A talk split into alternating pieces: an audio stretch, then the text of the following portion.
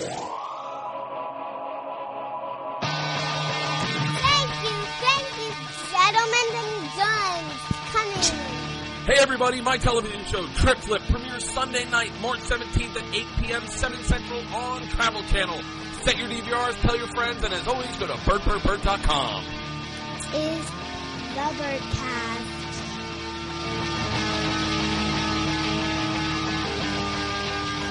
All right, we're recording Yoshi. Obayashi? Yeah. Oh, Yoshi's fine. No, but what, how do you say your last name? Obayashi? Obayashi. yeah. I'm in a I'm in a huge um, Asian fascination right now. Like the entire Asian culture is got doing what like what happened to um to uh do you remember when like the the Latin fire happened in like '99 when Ricky Martin was like big? Yeah. it's happening with Asians right now. I guess so because I do one podcast called DVDASA. Just start listening to it because because it's happening. yeah. David Choe. Choe. See, like I didn't even know who he was. I didn't know who there. There was like I knew you. Yeah. That was it.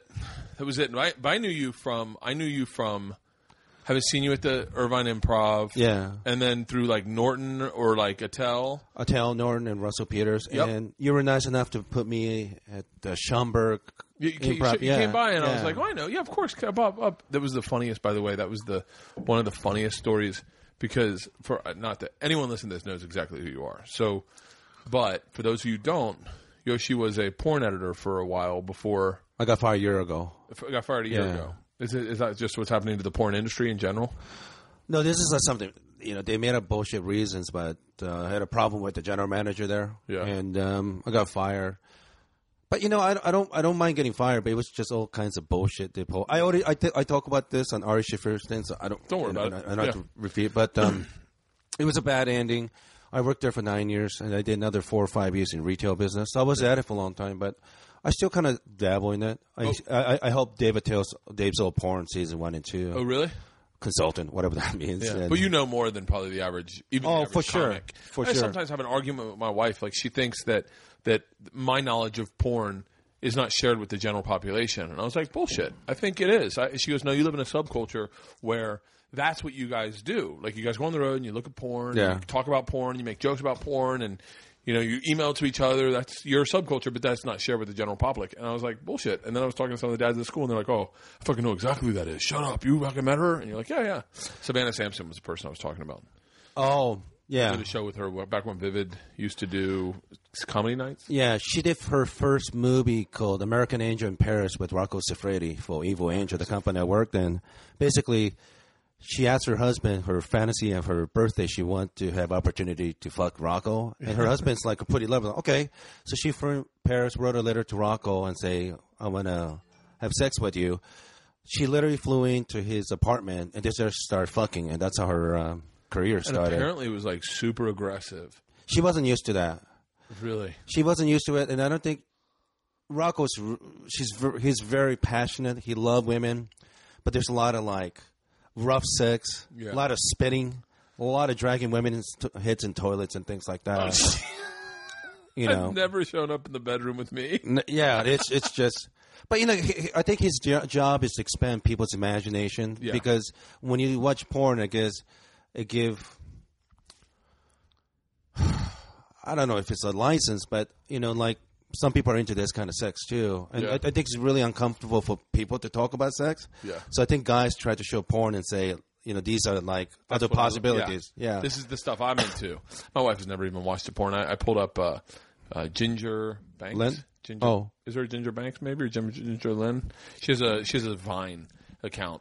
Yeah. And so I, I picked it up on today, and I showed my wife what her typical. I just was looking through Vine. And that when LeeAnn's like, "What's Yeah. that?" It's just her fingering herself, and Leanne was like, "Oh my god, why would someone put that out there?" And I was like, "Well, that's what she does for a living." But not to not to obviously get you off on a tangent of porn, but the the point was yeah. you came out and you you did a set, you killed, and then you were like very grateful, and you go, "Hey, you know, I have uh, a box of porns Yeah. in the back, and if you want, you can give. They're just free. You can give them away with your DVDs, and maybe Yeah. sell more DVDs. And I was like, oh, great, thanks. So I, you had like maybe thirty or something, and Yeah. I, get every, I said to him, guys, Yoshi's kind enough to if you buy a porn, if you buy one of my DVDs, you get a free porn. Yeah. and I sold out of DVDs. I sold all my fucking DVDs, Right. and I gave everyone everyone got a porn, and we had one left. We had one porn left, and it was me and Tony Baldino, the owner of the club. Yeah. and we said, put it in. Let's see what we just gave everybody. And it was, um, I can tell you the scene, but I can, and you'll know what movie it is. Uh, it's Belladonna. Okay. she's wearing a ski cap, Okay. and she it's girl. It's all girl on girl, and they're I think they're in a cabin, maybe. Oh, cab. Th- what did they call it? Cabin fever, or um, they went to Big Bear Yeah. in a bus. Oh, that's a good one. Well, there's a sex scene with Yeah. Jenna James, or no, with uh, with with Belladonna, who I was completely unfamiliar with. I didn't know. I'd never heard of Belladonna. One of the greatest greatest performer of all time. hands down, no questions asked. That woman has some fucking abilities. But this scene, she was uh, hooking up with a woman, and she was. uh, It it looked like she was rummaging through her pussy. Yeah. like just fuck, like she lost something and was looking for it, and it was so aggressive that Tony Baldino, like all of us, were like, "Holy shit!" Like this is some next level shit. Yeah. And Tony Baldino started laughing hysterically, and he goes, "You just gave thirty people who like your comedy this video. They're gonna put this in." I was like, It's a you know the place I used to work. They sell some pretty hard stuff. "Really?" It's very very good, but I'm so jaded. After a while, I just think it's normal. Yeah. and so you we the guy who work in the DVD department, we kind of put pressure on the uh, directors, like uh, you need to bring your game up, you know, make it even more aggressive because now I'm getting kind of used to these things, you know. So, but you know, you know what's so strange, Bert? Because when we were a kid, we were around the same age, we watched porn.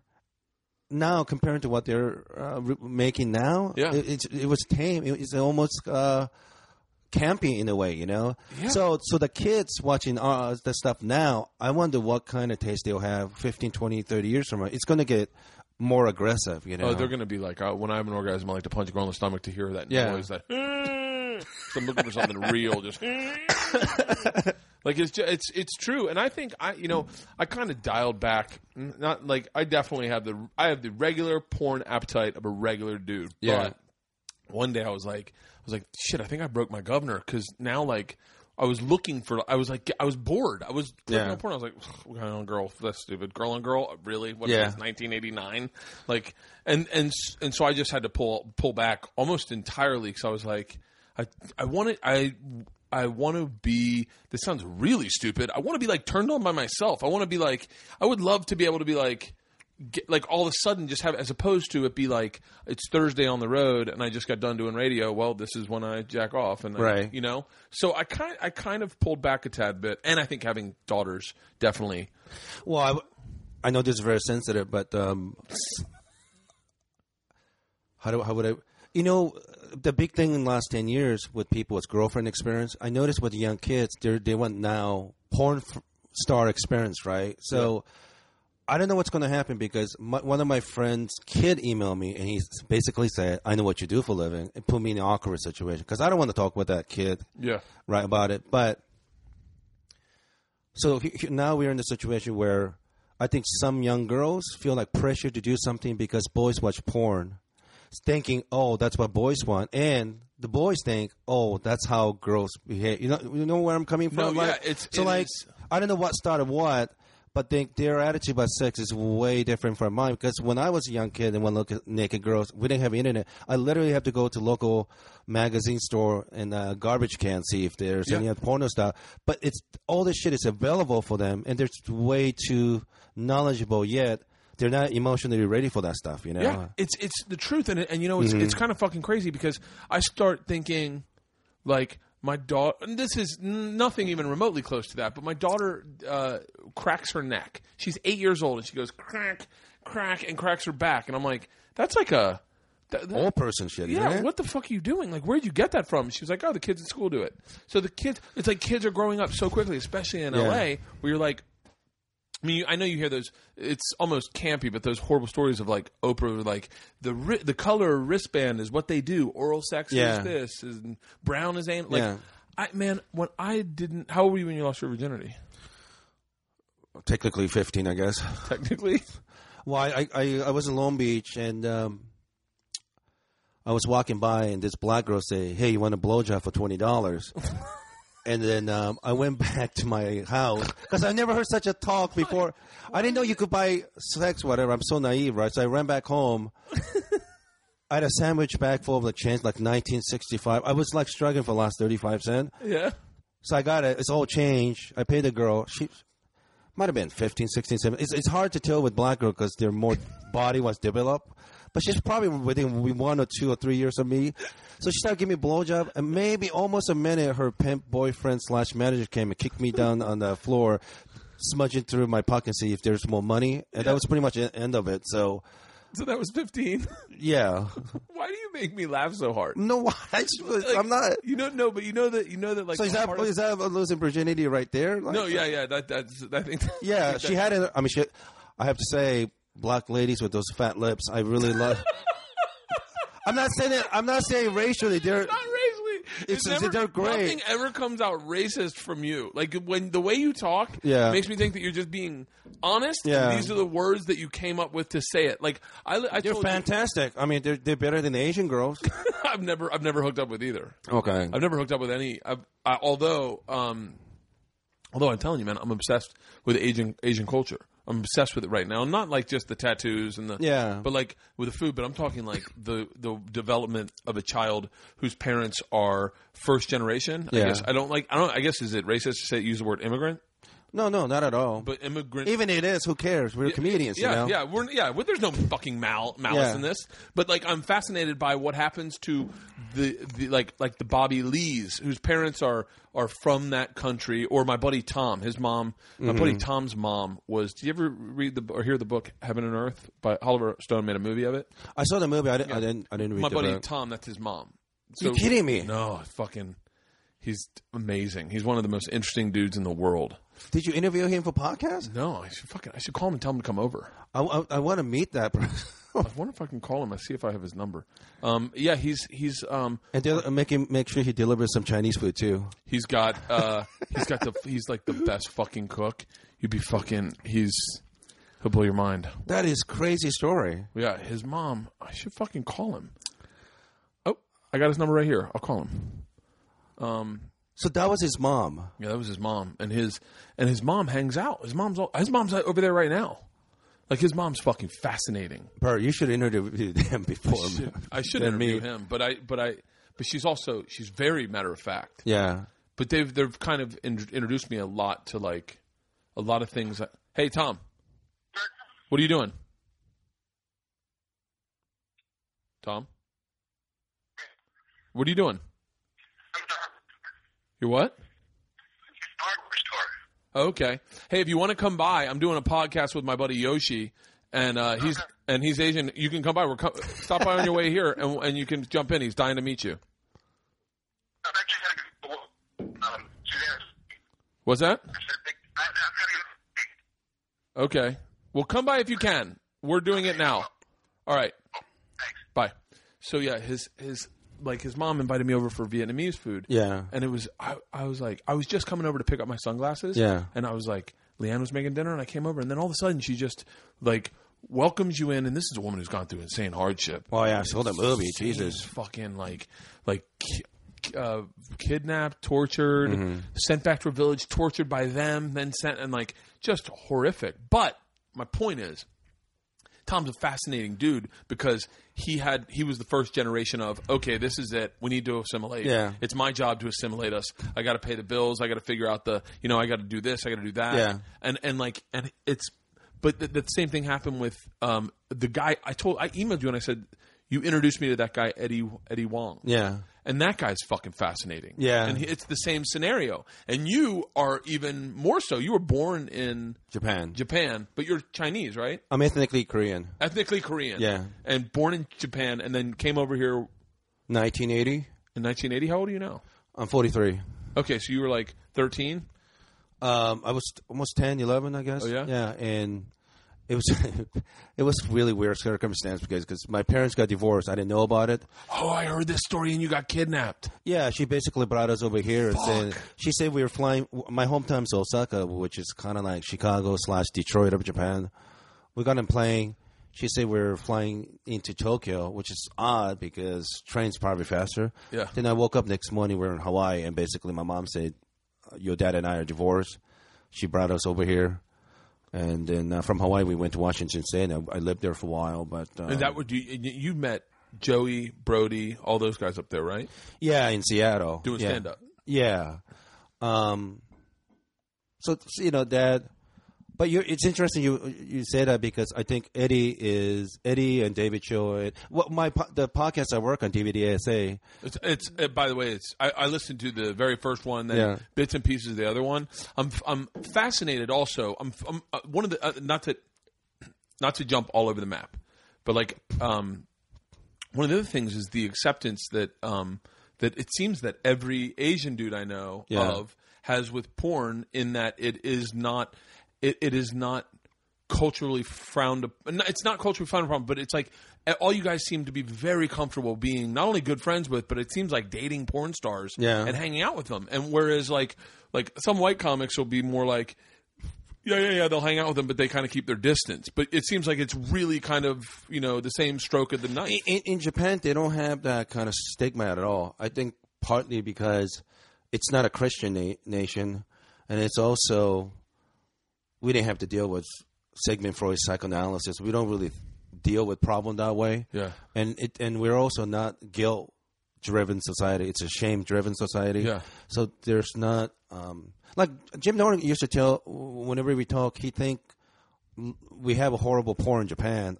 First of all, I don't think it's a horrible porn. I think they're innovative porn, but um, uh, they're weird. But It's he- a lot of it's a lot of a lot of crazy stuff, No, sure. it's a- no, but a lot of the Japanese porn is always some girl groaning like crazy, like oh. it's very rapey Yeah, it's like because Japanese men are into rape.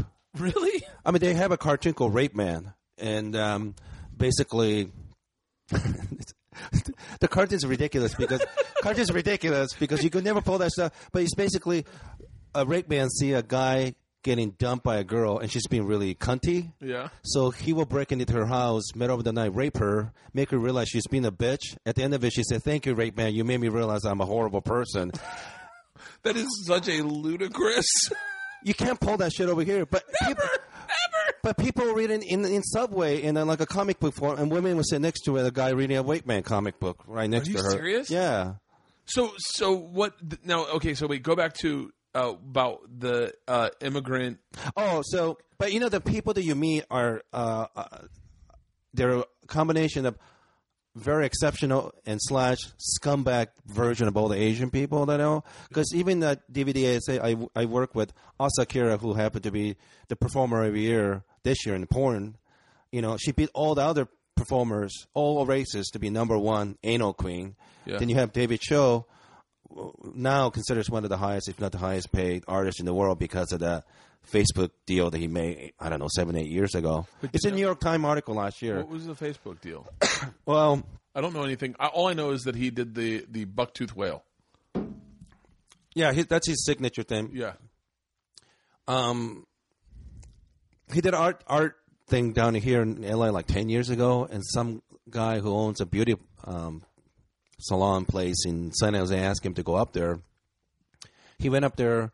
He met this girl who became his girlfriend for a long time. So he ended up moving to San Jose, and somebody saw his artwork, I think, and had something to do with Sean Parker, one of the creators of Facebook, and um, I think that's what happened. I, I could be wrong, but basically, Sean Parker, who was played by um, Justin Timberlake in Social Network, Yeah. asked him to do artwork for him. At first, at Napster and Plexico or something like that. Yeah. Then Eventually, when he started Facebook with uh, Mark Zuckerberg, he asked Dave to do it. So their first office, Dave did all sorts of graffiti stuff for them. He hated Facebook. He thought it was a stupid idea. Yeah. He was he thought it was going to be all MySpace because you know people forget seven, Yeah. eight, nine years ago MySpace was king. Oh yeah. So he finished. They offer him, I think, sixty thousand cash or something, or shares in Facebook. Are And you fucking kidding me? no, I mean, now, now everybody thinks that's obvious, but it's obvious now. It wasn't obvious at the time, and they're Yeah. offering sixty thousand dollars. That's a lot of money It's a anyone. of money. Yeah. and he told me he didn't give a shit about Facebook. He think it's stupid, but he put money in because he bet money on Mark Zuckerberg and Sean Parker because it was even obvious to him, even though without any sort of computer background, these two guys are geniuses. Yeah. And you always put money on talent and genius people over anything else. So he did it. And um, I don't know how much it's worth, but New York Times last February last year said between two to three, four hundred, I don't know, at least 200 million or something like that. So David is rich. Yes. Well, he was already rich before the Facebook. He was making millions from gambling and millions from artwork. Gambling, like poker. I don't know what he plays, but he. When I first met him seven years ago, I went to um, this kind of really rough place where all the Salvadorian people live, like a gangster infested area. Yeah. I don't. I hardly know the guy. He invited me. I walk in. He shaved his head. He's bleeding from his wrist because he has that breakdown. He knifed a cross on his both of his wrists. He's bleeding. Mind you, I've never met him before. he, shaved his head so he doesn't look like himself. He's bleeding from his wrist. He invited me to meet his friend uh, Harry Kim, who did his documentary. And there's about sixty to seventeen thousand dollars in cash in the middle of the room, crispy hundred dollar bills because they just went to Vegas, want that money. And he told me just sit down and wait for the meal, and they just left. You know, Dave's in the other room, and two other people in the backyard barbecue stuff, and they they just met me. You know, there's all this cash. I could run away. It was just so strange, right? I asked him that, like, uh, maybe a couple months later, maybe a year. I don't know when I asked him. Like, don't you think it's strange? Like, you would just invite somebody with that kind of cash. You don't really know me, you know. He basically said, "Well, if you took it, you took it. I wouldn't make a big deal out of it." So, is that weird? It's really fucking weird. And I didn't take the money because growing up in Japan in a neighborhood full of yakuzas, Yeah. I've seen this thing where sometimes they overpay you, see if you're honest enough to pay back or not, and if you don't, they beat the shit out of you. I remember seeing shit like that growing up. Yeah. So I never fuck with other people's money, you know. That's it's so funny that you would go growing up with yakuza. Like that is. Insane. I mean, technically, Koreans, we live in a bad neighborhood, and it's, you only see people like that. really. Yeah. What like now? What is it about you that you get into? Like, so you you're you're friends with, uh, arguably, probably three of the greatest comics working. You work with them, Russell, Jim, Dave Attell. Yeah. You're friends with those are your friends. Yeah. You're friends with probably any big porn star that's ever probably. Well, I'm worked. friend with you and Joe Rogan. I, I like Rogan, Rogan loves all you. those guys are down to earth guys. Yeah, but but how? But what is it about you that like? I can tell you Uh-huh. what, what draws me to you. Yeah. Like what I what I what something about you I find absolutely fascinating because you have a very matter of fact sensibility. So you don't really try to like. You, It, it hasn't it hasn't been always easy for me. This is like it took years to do that because growing up in Japan, you're not supposed to express any opinions. You're not supposed to stick out. There's a saying in Japan. It's called um, the nail that stick out must be hammered in. So for Japan to have stability and peace, everybody have to whatever the personal need they have, hold it in and think about the needs of everyone. God damn it, that's so un-American. But it, it, you pay a lot of price when you do that, though, because you you uh, uh, suppress individuality and creativities and things Yeah. like that. There are advantage and disadvantage, but I still prefer America over Japan. But there's times I am even, even I'm amazed, like March 11, 2011, um, when the tsunami thing hit Japan. There was no, there was lines and people never cut, and even people who are injured always told everyone else to take, please take care of others first, you know. And David Choe said, as a Korean person, that shit would never happen in Korea and in China. And I think there's a social contract among Japanese, like we will do everything by the group, you know. So there is some benefit That's to a fucking. I would love that. We I live on a street that's one way. Yeah. and you can't take a left off of the main street onto my street and then go all the way through you. It's Yeah. one way. There's a block off, and everyone cut, fucking cuts through. And I see them do that. Yeah. and we're right where the thing is, and I'm constantly fucking angry at cheaters. Like Yeah. you know when you drive up Laurel Canyon. Yeah. and it's like the far right lane is a turn right onto Mulholland. yeah. And then and then the, the the other lane is go straight over. Yeah. And you see fuckers drive up that right and then cut over at the last minute. Yeah. There was a bus that did it. Yeah. And I was like, You're a fucking state employee. You don't have to be anywhere quick. Yeah. You're, why are you cutting the line? Yeah. You should lead by example. I almost vined the license plate of that bus and called him a cheater, but I couldn't get on my phone quick. Yeah. But that that's that is pretty fucking awesome about Japanese culture. Yeah. But, but when you do not fit into the group, that's when there's a lot of problems. Um, uh, there's this thing called ijime, which is like uh, I don't know how to explain in uh, Japanese, but English, but it's basically a social problem in Japan. Explain it in Japanese, and I'll see if I can understand it. I'm joking. No. Because I had to deal with this when I was a kid. So any kid that stick out and doesn't fit in, the group feel like they have an obligation to put, make that person fit in, usually by beating that kid and uh, verbally So abuse them. bullying. Yeah, but on steroids. Because oftentimes, if the kid never learned to adapt, oftentimes they kill themselves. This is very common in Japan. So I got picked on because I'm ethnically Korean, so I, I would do something a little different from them yeah.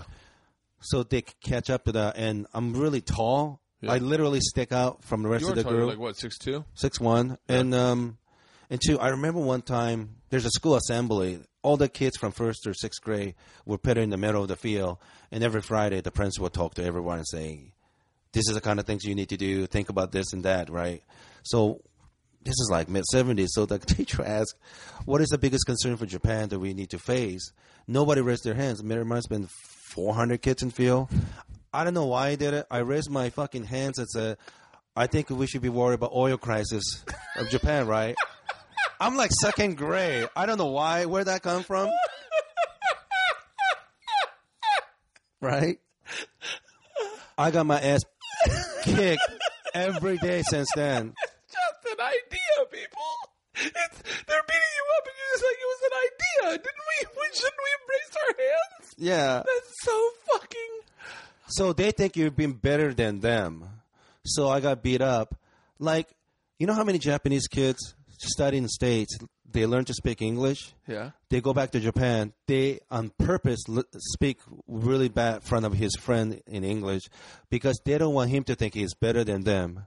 Really? When you reach exceptional level, they give you a hard time. See, these are oh, people say all the great things about Japan. Yeah. It's like if I brought people from overseas and took all the wonderful places, never showed them all the horrible things of America, because I love America, but, but it's not a perfect place. There's some horrible. But if I only show the, all the good things, it's wonderful. But if I only show you clips of America where people going to school and sh- start shooting people If and the just, if you racism, just went to America and then looked at World Star Hip Hop, you'd be like, "Fuck, are you serious?"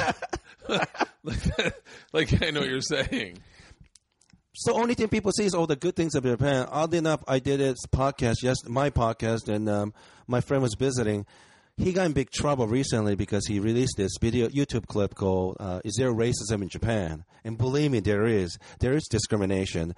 They're threatening him right now. The nationalists, you know, um, anyone who crazy fascist pro Japanese, and the bloggers that attacking him. You know, Yeah. he's Japanese American, taught English, and he did this clip and he released it, and he got even um, interviewed by Washington Post and my friend Mickey, and um, he didn't go back to Japan recently because he he knows that it's, it might not be a good thing. And there's a lot of good Japanese people who care about their Japan. They just don't want to stick out and say I agree with them. They're just afraid. Yeah. People when people are afraid to talk about it. The bad people think there's no problem in Japan. Believe me, Japan's not a. It's a wonderful place. It's a great country, but there's a lot of problems. You know, they really have a lot of problems, and they don't like people like me speaking out. And that's the thing with Asian Americans. A lot of people don't want to say, speak up. Then what's the thing that creates? And I, I, I only use you three as examples. Yeah. Because you three have been in my conscious this last like three weeks. Um, maybe- Eddie is somebody I met recently, and he's great. Good for him because I love I love seeing this is like a second generation of kids coming up, and I don't care what they do. I just want them to speak out because I think a lot of Asian kids are just afraid to try something different because the pressure the parents put on, put on them, and I think that's really irresponsible on their parents. Yeah. I really do because Asians have a reputation supposedly being the hard workers. I think that's all bullshit for this one reason. Asian people, especially the old school generation, work really hard because they don't want to deal with their personal problem. You see, okay. see, see, see, like they want to control. They try to guilt the kids and say, "Look at all the shit I'm doing for you," but in reality, they don't want to live the life that they should be living. They they want to put that responsibility on their kids. You know what I mean? Like Yeah. so, they don't want to deal with their problems. So it's a very convenient thing. They just work really hard. Um, my family's, you know, I don't talk to a lot of my family. My brother's kind of was mad for the last couple of years because I have a big mouth. But I think um, I wouldn't say I'm a pioneer, but more fucked up things I do, it gave comfort to other Asian Americans not being embarrassed. You know. Well, it's, it, that is the cool thing is that like it seems like you know you guys, and then another one of my buddies, uh, probably I would, I would say a good friend. Our friend, our daughters are best friends, um, or best yeah, what our best friends are at eighth grade, eight, at eight years old. There's a guy named Roy Choi who does uh, Kogi taco trucks. oh, Dave and and and, and uh, uh, Eddie knows him. Yeah, sure. yeah, yeah, yeah. And- But it's so interesting because he's he's he's straight up first generation, like Yeah. his parents, and and he it's he's massively driven, but he's extremely individualistic. Like he's he's Yeah. completely at, at his own dude, and he's I mean he but he wasn't. He was corporate. Working Sure. Ro- for, so for anyone that doesn't is now like who the fuck are you talking about? Roy Choi is the guy who revela- revolutionized Los Angeles cuisine as we know it as Los Angelinos. Yes. he started the first uh, taco truck that was not Mexican. It was like taco slash Korean cuisine combined. Korean barbecue taco trucks. He was the first person. He lived next door to me in, or like across the hall from me in uh, L.A. for when we had babies up until we moved into this house. Wow. Yeah, and and he was working at Rock Sugar as the executive chef. He had been the executive chef Yeah. chef in Sacramento for like the Hilton or whatever. Yeah. and he had worked his way up, and he was, but he was like done. He was tapped out, and he was like, I feel like I'm not being me or Yeah. whatever the fuck. He, I'm not going to put words in his mouth, but he felt like he wasn't being himself, and he decided to invest in. Uh, Kogi to Yeah. Korean taco trucks, and it is now that when you see taco trucks and you're like, "What? Two hot girls barbecue?" and that's on the taco truck, you you can thank Roy Choi. Yeah. that was his idea. That's a he's a, he's a definitely a, A pioneer. innovator, He's pioneer, a pioneer for sure. And, and you want to hear something even worse? He told me about that idea at Thanksgiving, like the Thanksgiving before he did it. He Yeah. told me about it, and I literally was like, "That's a horrible idea." I was like, "That's the worst idea ever, Roy. Yeah. You can't do that. You have a daughter. Keep your job at Rock Sugar. You know, look, maybe now he's fucking. I mean, he's huge. I went into a meeting at UTA the other day, and they started used him as an example. And I go, "Hold on, you're talking about my Roy Choi, the guy I know?" Yeah. and they're like, "Yeah, he's fucking Huge.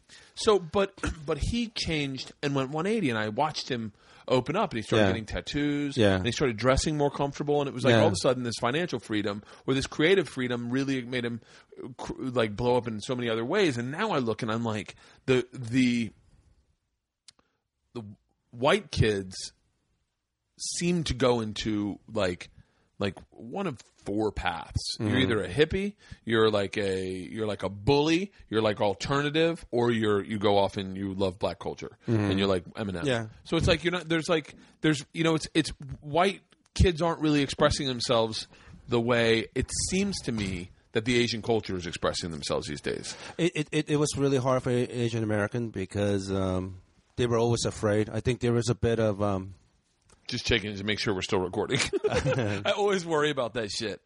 So what were you saying? I, I think historically, I think Asian Americans were kind of scared to try different things and stick out. Not just Japanese, but um, Chinese and Korean people, because because of a lot of the misunderstanding last hundred years, we had problems since you know Spanish American War in the Philippines and World War II with Japan and Korean War and Vietnam War, and I think. I think there's a lot of misunderstanding. Well, I I, I, think- I, think I think we need to do a better job. Um, be, I think we are all, at times looks and act exotic. I think we do a better job of like open up to people. But I think non-Asian people should be more tolerant and try to learn Asian things Oh too. yeah. Oh well, you know, here's the big. I, I actually got into this conversation last night with someone because it's like I said, it's on the top of my. It is where my head's at these days. Yeah. And it's uh, you know, I I used to have a joke about this, and it was it's a joke, but it's very honest. I knew one Asian person my whole life growing up. Two, maybe Pete Curry, and this guy Sam Ho. Was it Where did you grow up? Florida. Tampa? Yeah. Okay. We didn't have any Asian people. My friend Mickey getting all this trouble in um, Japan. Yeah. he was one. He was the only Japanese kid I think down in Florida. I don't know where in Florida, but um, yeah, he said it was strange growing up Oh, in yeah. Florida as an Asian person. There's no Asian Yeah. people. There are none. and it's like, uh, and so I knew nothing. I knew Yeah. absolutely nothing. Moved to New York, and even in New York, I would say New York was still fairly.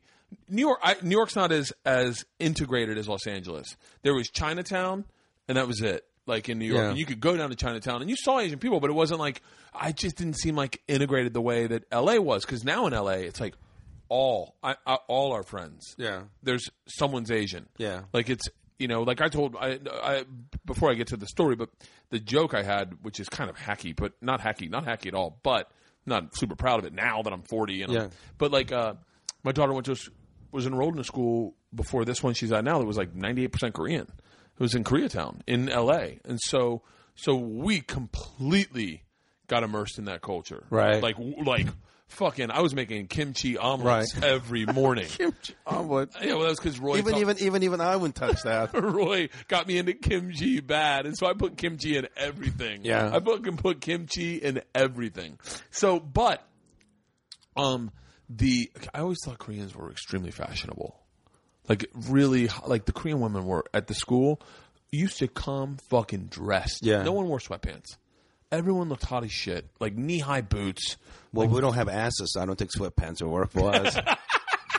so So, but the joke I Yeah. was saying, the joke I was saying is when I first moved out to LA, Yeah. I didn't know this, and and I learned this. I, the, I sometimes I tell on the stage differently, whatever the par- crowd is. But the truth is, I learned this with Dr. Ken. Do you know Dr. Ken? Oh yeah, absolutely. I I, haven't Ken- seen him in a while, but yeah, Ken Ken Young Ken Jeong. Jeong Ken Jeong is uh, you know him as the guy from The Hangover. Uh, if you don't, that he's Very funny stand-up comic and a doctor, stand-up comic, doctor, and s- tremendously successful actor. and a very sweet person, and the nicest nothing like his fucking character. guy. The nicest, most Yeah. reserved, sweetest dude in the world. And me and him were opening up at together at Ontario, and uh, and there was the long there was a long hallway with they Yeah. were allowing people in and out of. That's where people were exiting. Yeah. And Ken and I were standing in the hallway as people were exiting, and this is completely racist, but this is exactly what happened. Uh, two older Asian people Hmm. were trying to walk back down the hall. Yeah, And so I assume they were Ken's parents. yes. and they're arguing with one of the black bouncers Yeah. in Right. Asian. And I said, and I go, Ken, I go, Ken, I think your parents are trying to come back to see you. And he goes, excuse me? I go, I'm pretty sure your parents are coming back to see you. So he looks around the corner and he goes, those are my fucking parents. And I go, really? He goes, Bert, those aren't, they're not even Korean. And I went, what? And he goes, they're Japanese. He goes, how the fuck do you not know they're Japanese? And I, my, I said to him, I go, it's not like they're wearing, wearing rising sun bandanas. How the fuck am I supposed to know? And he goes, they're not even saying, they're, they're fucking screaming in Japanese. And I go, well, what are they saying? And he goes, he goes, I don't know. I go, what do you mean? And he goes, I don't know. And I go, well, kind of like, what are they saying? I like, do you understand some of the words? He goes, I don't understand any of the fucking words because it's a totally different language. And I was like, I wish I was there. Oh, I was like, what do you mean it's a different language? wish and he I goes, was there. he was like, Japanese and Korean, you can't understand. It's different languages. And I'm Yeah. like, shut the fuck up. I go, like, none of the words? And he goes, none of them. So I went on stage that night, and the joke I told was, was, did you know that Japanese people cannot understand Chinese people at all? and fucking the, half of the crowd was like, "Shut the fuck, up!" and then I'm like, "I know." I thought it was a little bit like a pantalones, pantaloni, or like New York and Boston, like, "Hey, peckerhead, go fuck yourself!" Like, and so I was blown away. And from that day, I was Yeah. like, "Wow, I'm gonna." I'm gonna just start asking questions. Yeah. because I thought I'm like, you know, it's like the it's you know, and now now what has happened to me is is um I took LeeAnn to go have pho the first Yeah. for the first LeeAnn's my wife and I took her to go have pho. But I, Did you like it? Here's what happened. So so T- Tom, hopefully comes over. You'll love Tom. He he looks like Al Madrigal. If he looks like an Asian Al Madrigal. What? I know. I introduced him to Al, and I go, I go, you guys are like twins, and Al goes, "Cause we're brown," and I go, "Uh, you're brown." He- Yeah. he's not brown, and so, but Tom, but I think he looks like Al Madrigal. But so, um, so, uh, so Tom, like you go to their house and they cook. She is, chi- she is Chinese, but grew up in Vietnam. His wife and Tom is straight up Vietnamese. Right. but they their kitchen is like it's all super like they shop at the Asian market. Right. They like they're still very much like you go to their house and they made some rice uh, soup that's Yeah. like comfort food for when you're sick as a kid. Right, right. And they made that for me and LeeAnn because we were hungover. Um, LeeAnn and I were like so nervous. We're like, what do we like? There's bones in it. What do we supposed like? Yeah. It was, but then, and then Tom goes everywhere to eat. So I was like, the other day, LeeAnn and I are at Costco, and I go, fuck it, let's get adventurous. LeeAnn's a redneck. I mean, she grew up in a town of 1,200 people on our marriage license.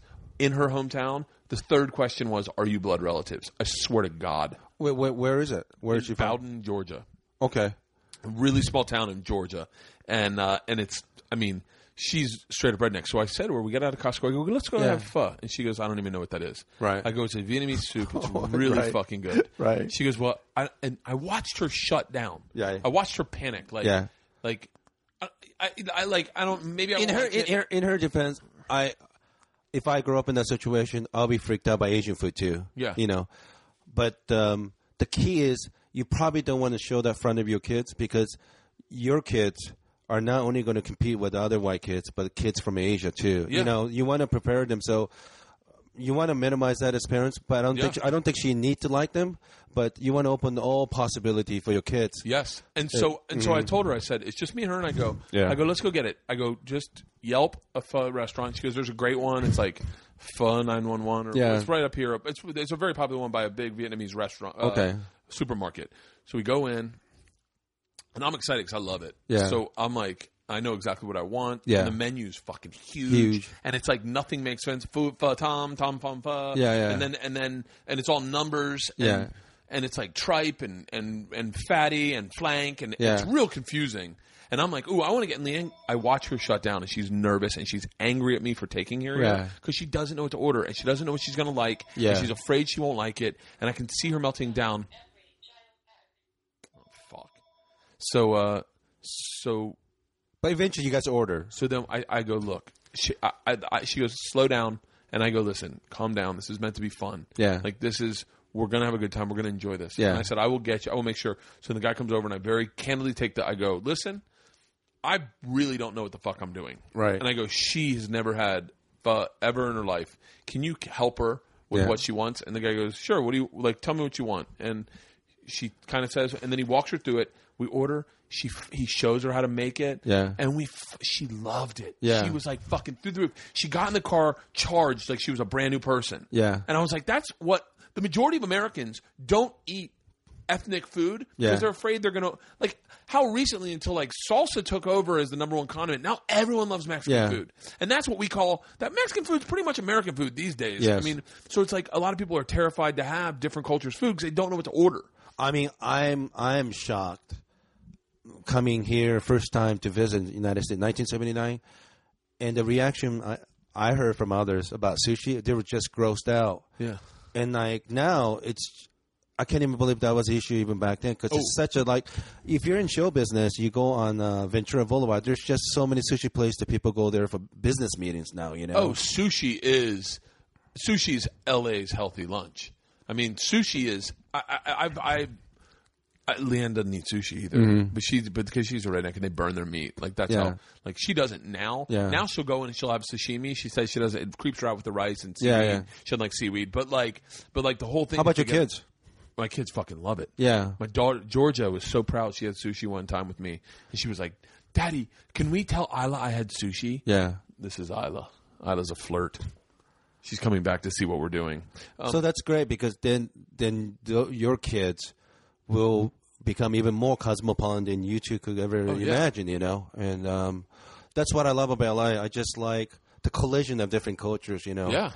I, I- that's why I love traveling overseas because I never have fear of going anywhere. But you were telling me right before we started, Yeah. I was like, "You're like, I'm going to Afghanistan." I was like, "What for?" And you're like, "Vacation." Yeah, I have friends there. My, my so I went last September for like eight days, eight nine days.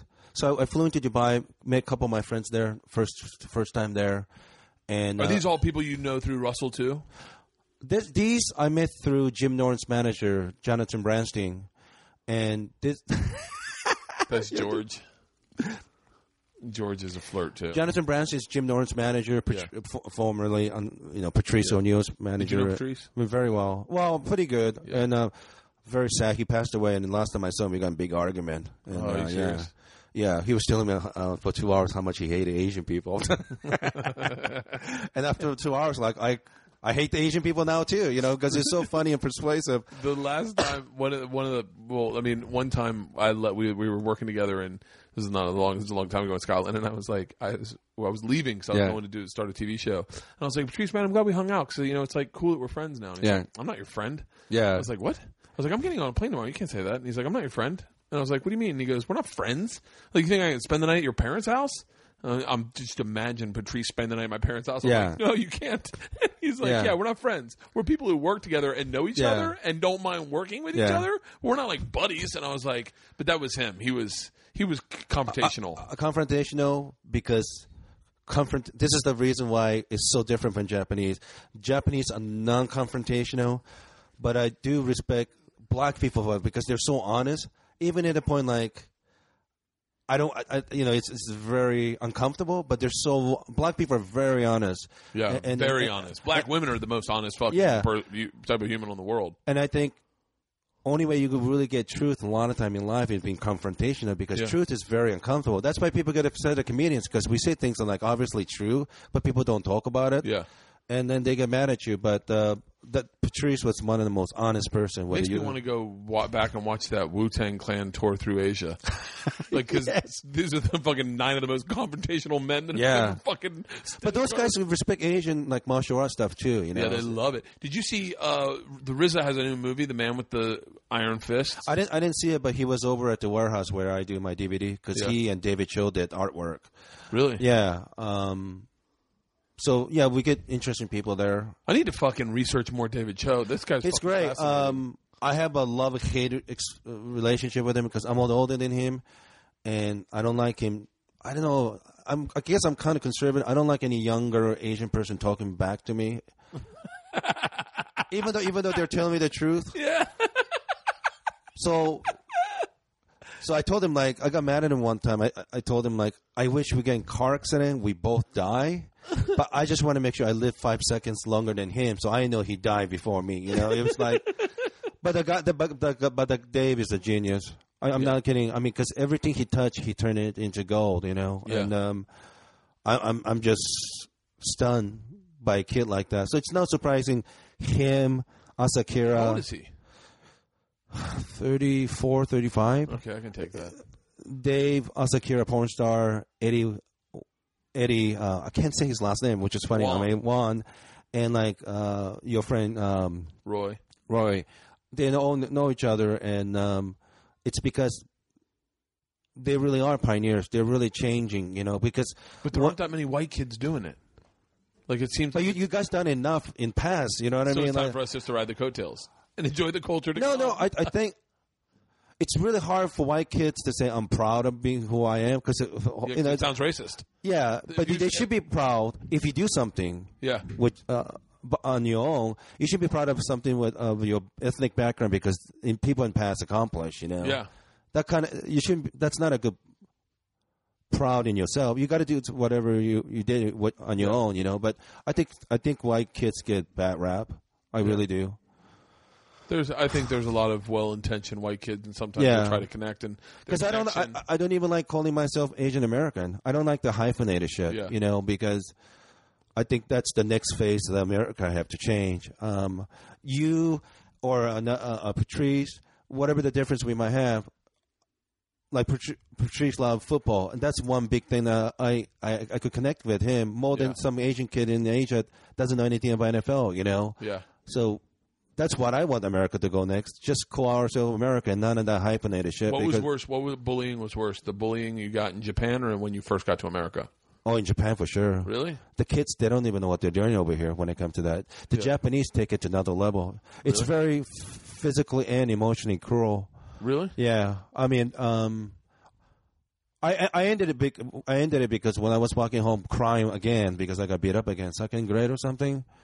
The yakuza guys, I'm getting tired of you hearing crying all the time. Unless you do something about it, I'm going to kill you. Some grown ass man said that to me when I was a kid, and it, it terrified me because the way he said it, it's almost like a growl of an animal. Yeah. Because the yakuza, I mean, there's a pretty good percentage of a sociopath, you know.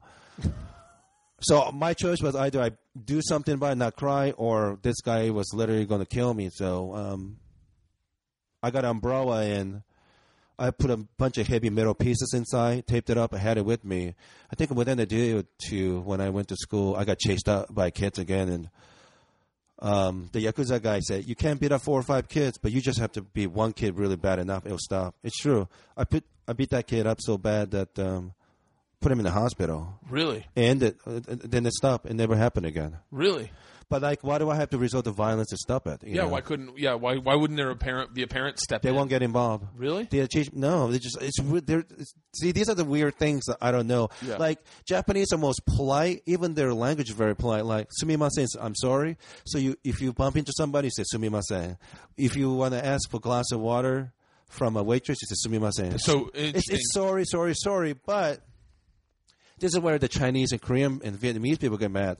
Like, how come when Japanese na- uh, rape of Nanking, where the city of the whole city of Nanking was literally raped by Japanese army, the women were raped and murdered. Why can't they say sorry to that? Like you could you could bump into somebody, you could say sorry, but you can't re- apologize. Massive rape and genocide. no, you can't. Yeah. It's it's really weird. It's like it's like uh, it's so interesting too because Korean is such a and this I don't mean this racist. I'm just telling you what I heard. Korean is a very rude language, and like when when you when you well, like, it's very it's loud, louder than Japanese. yeah. So, It's so not that- rude's the wrong one. It's very it's very rude's the wrong word. It's very like confrontational. Like we went to eat with Roy and his wife, my wife and I. We went to Yeah. a Korean barbecue and Korean barbecue in Koreatown where they had to order in Korean. No one Yeah. spoke English. There weren't even white people in there. We were Yeah. the only white people in there. And uh, and I, I don't want to do this. I do not want to do the stereotypical.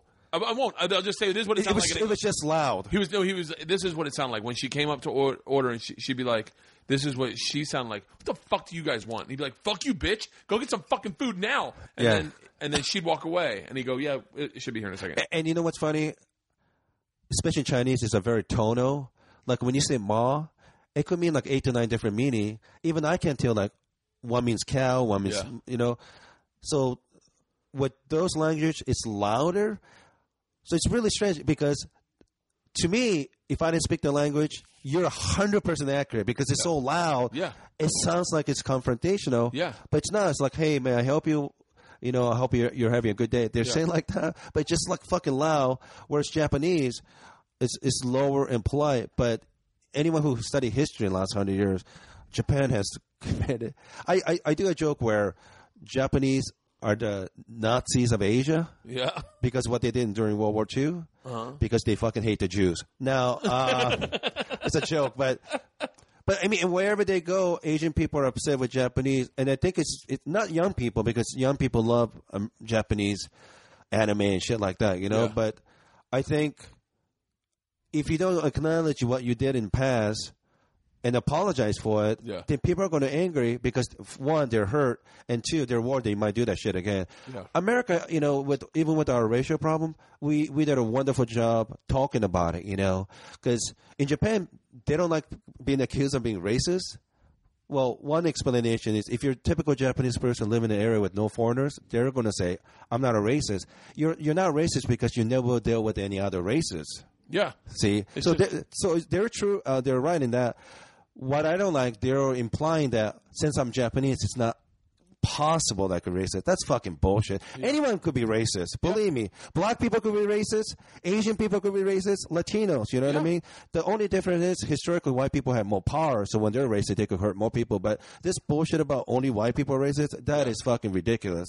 Yeah. That is such a bullshit. You know? It's it's it's the same thing, and I and I want it's this is obviously a conversation I had. We Patrice and I had with some British people. They were like they were watching our stand up, and they're like, "You guys are obsessed with this." Is in Yeah. Scotland. They're like, "You guys are obsessed with racism." Yeah. you get like uh, people in Britain thought we were obsessed with it, and I was and I was trying to defend it because I, we were both doing it, and then Patrice was like, "No, we just." We just have to talk about it, Yeah. Because we have all of us living together, Yeah. Like we have black people and white people, and we're all Yeah. like we're at a different place. We've had a different history than you, so you got to understand that Yeah. we're not obsessed about it. That's our life. That's Yeah. what we do.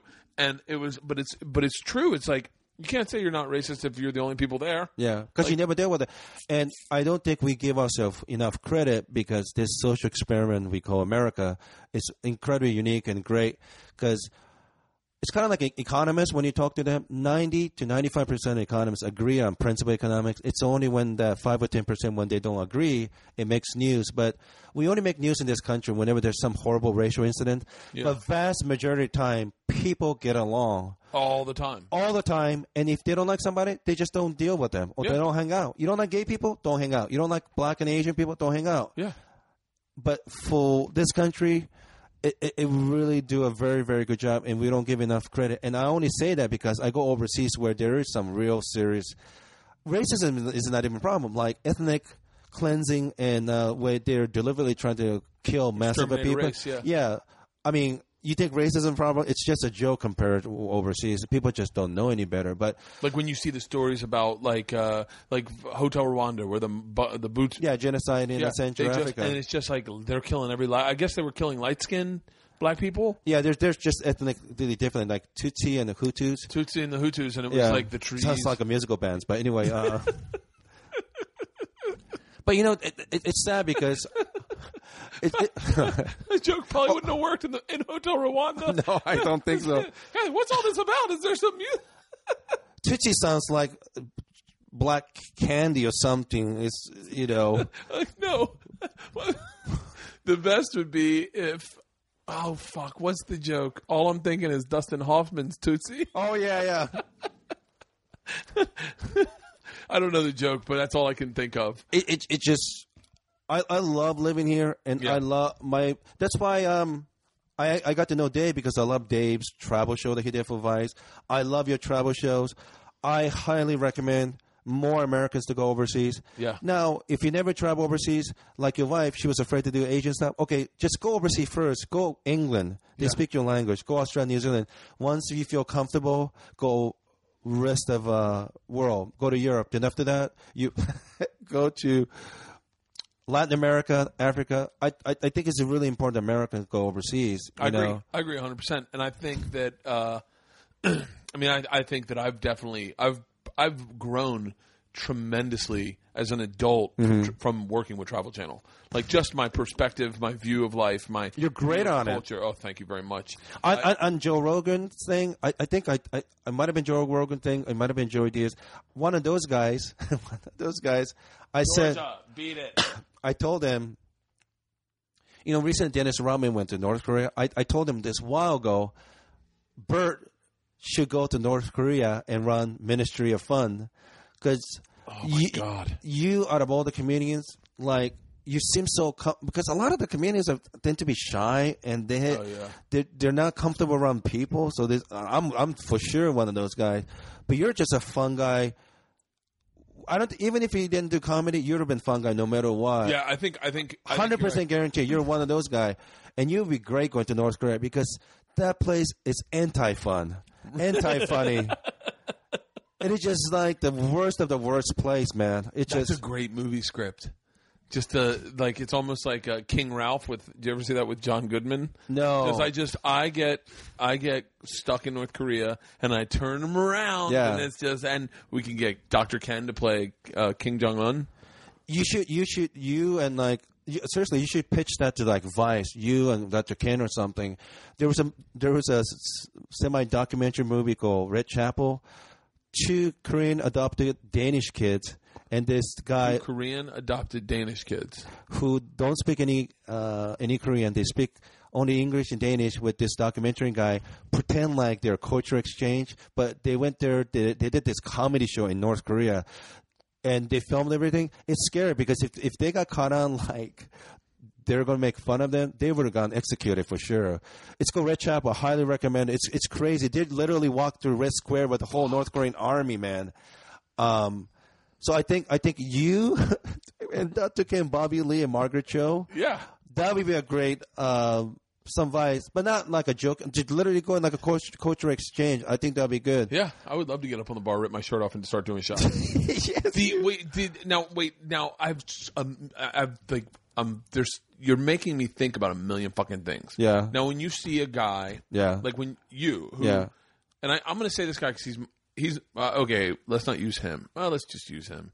Steve Burns, my friend. But when Yeah. you see someone like Steve Byrne, who is who is so nice, and nicest funny. guy in the world, but he's like half white, half Asian. Yeah. and he seems to assimilate super easy. Yeah. marries a white chick. Yeah. like d- it's like almost isn't isn't as Asian as you. Does Yeah. that make sense? Yes. Is that is that a f- but like does there do you do you see that as like fuck I I wish I could fit in that easily or do you do you not even notice it and you go he's just a nice guy.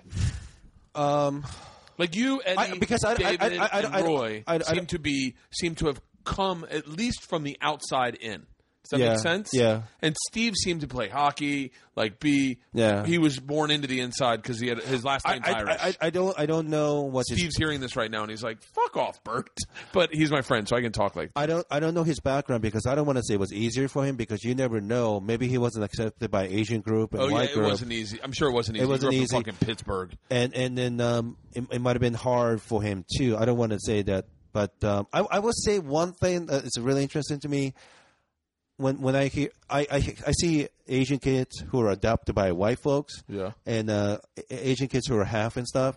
It, it doesn't make me laugh when they say they're very proud of their heritage. Yeah. But the thing is, if you're going to be proud of your heritage, you have to know something about it. I don't know how knowledgeable they are because Yeah. if there are, I'm very conflicted because there's things I, about Asian culture I like, but there's things like I really find it like uh, reprehensible and it makes me angry. Yeah. I'm very conflicted about it because there's things that I don't like about America, but there's so much more that I love. But it's it's I got I don't want to like put that ugly side aside. You know, I got to accept whole thing. Like you love your kids, but there's Yeah. got to be things that annoy they Oh, annoy you, fuck right? yeah. yeah.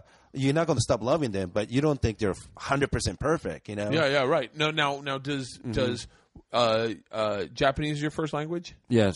And then, do you speak Chinese too? No. or Korean too? I mean, No, I, I, I- I, understood it a little bit when I was a kid, Okay. but I forgot. And I know when they're cussing at me, I know exactly what they're saying because I get yelled at by my family all the time. But Yeah. um, oh wait, your family spoke Korean. my mother sp- side Obviously. uh, spoke dumb Korean and English, and my father's side in Japan spoke um, pretty decent Korean, Japanese, and no English. So now, you come, when you come to the country, um, what? When did you realize you were funny? I still don't know. Because I watch you and like you how relaxed on stage and stuff, you know. Because I get laughed mostly because I do something something socially retarded, and I didn't even know I was doing something wrong, and they get mad at me, you know. Like Russell and Jim and Attell think that's the funny thing, um, but I'm not. I'm I'm very malicious to people that I hate. I'm very malicious and vindictive. I, Really? yes, for sure. Are you serious? Yes. God, I don't even see that part of your personality. I'm very vindictive, malicious because um, I don't want to get too detailed because I talk I, I- talk about this shit uh, over and over again on all the podcasts. But my dad died in a weird circumstance. They made I think they made it look like a suicide, but I think my dad was murdered, and my stepmother had something to do with it. So ten years ago this summer, I flew back to Japan. I I literally almost beat her to death. That's why I can't go back to Japan. And I assaulted her um, sister, brother-in-law, and nephew, and um, she was in hospital for like two, three months. I, I think another minute or so probably killed her. So I, I got back. I can't go. I, I could go back to Japan. I just won't able to get out. Probably I might get arrested, but Yeah. um, I deal with problems like that. I don't want to, Yeah. you know. But um, I talked about it a lot in Rogan and Ari Shaffir's podcast and stuff. So You know, yeah, it's it's been said said to them, but I don't I don't like I don't like threatening people because where I grew up, only women do that kind of stuff. That's why Japanese people bomb Pearl Harbor. They don't. They didn't say if you don't do this, we're going to bomb. They Those just- old school people just hurt you because that's how they do it. They don't. They don't like threaten people. I'm dying to see that new movie, by the way, called The Emperor. Oh yeah, Yeah, where they it's all about whether or not the Emperor ordered the attack on on Pearl Harbor. Christian Bale, right? Yeah, yeah. No, is it no? Is it is it Christian Bale or is I it I think Ethan he- Hawke or Oh, someone like that? It's it's someone like that. Somebody, somebody big is an attorney. Oh no no no! It's uh Matt uh Matthew Fox. Oh, that's right. That's right. That's right. He's the attorney defending the emperor. It, it looks it looks great. Um, I want to see that. It's always funny with my. So for me, Asian, Asian guys get angry Yeah. whenever they see the white guy in movie always dating the Asian women. Really? Because in every movie in America where Asian guy dominant, like Jackie Chan or Jet Li, they never get the girl. They never get the white girl. It's Yeah. you know what I mean? it's always the white guy get the Asian girls or whatever. Yeah yeah yeah. Like Chris Tucker. Yeah. And and like and like uh, you're right. And Owen Owen Wilson. Yeah. Got the it, it- everyone. I don't. I, I don't. I don't. I don't care because Yeah. I don't really give a shit because I, I because Asian women makes me very angry. Yeah. So um, I don't give a fuck about that. But my friend get upset. I don't really give a shit. But that's that's a really funny stereotype. I don't know what it is. J- eh, Jewish guys, a lot of them marry if they marry outside of their race, it's Asian women. Really? Mark Zuckerberg married a Chinese American girl. Really? And i I've think I I've think never- because Asian mothers are naggers like Jewish moms. Really? And I don't know. I know. I know so little.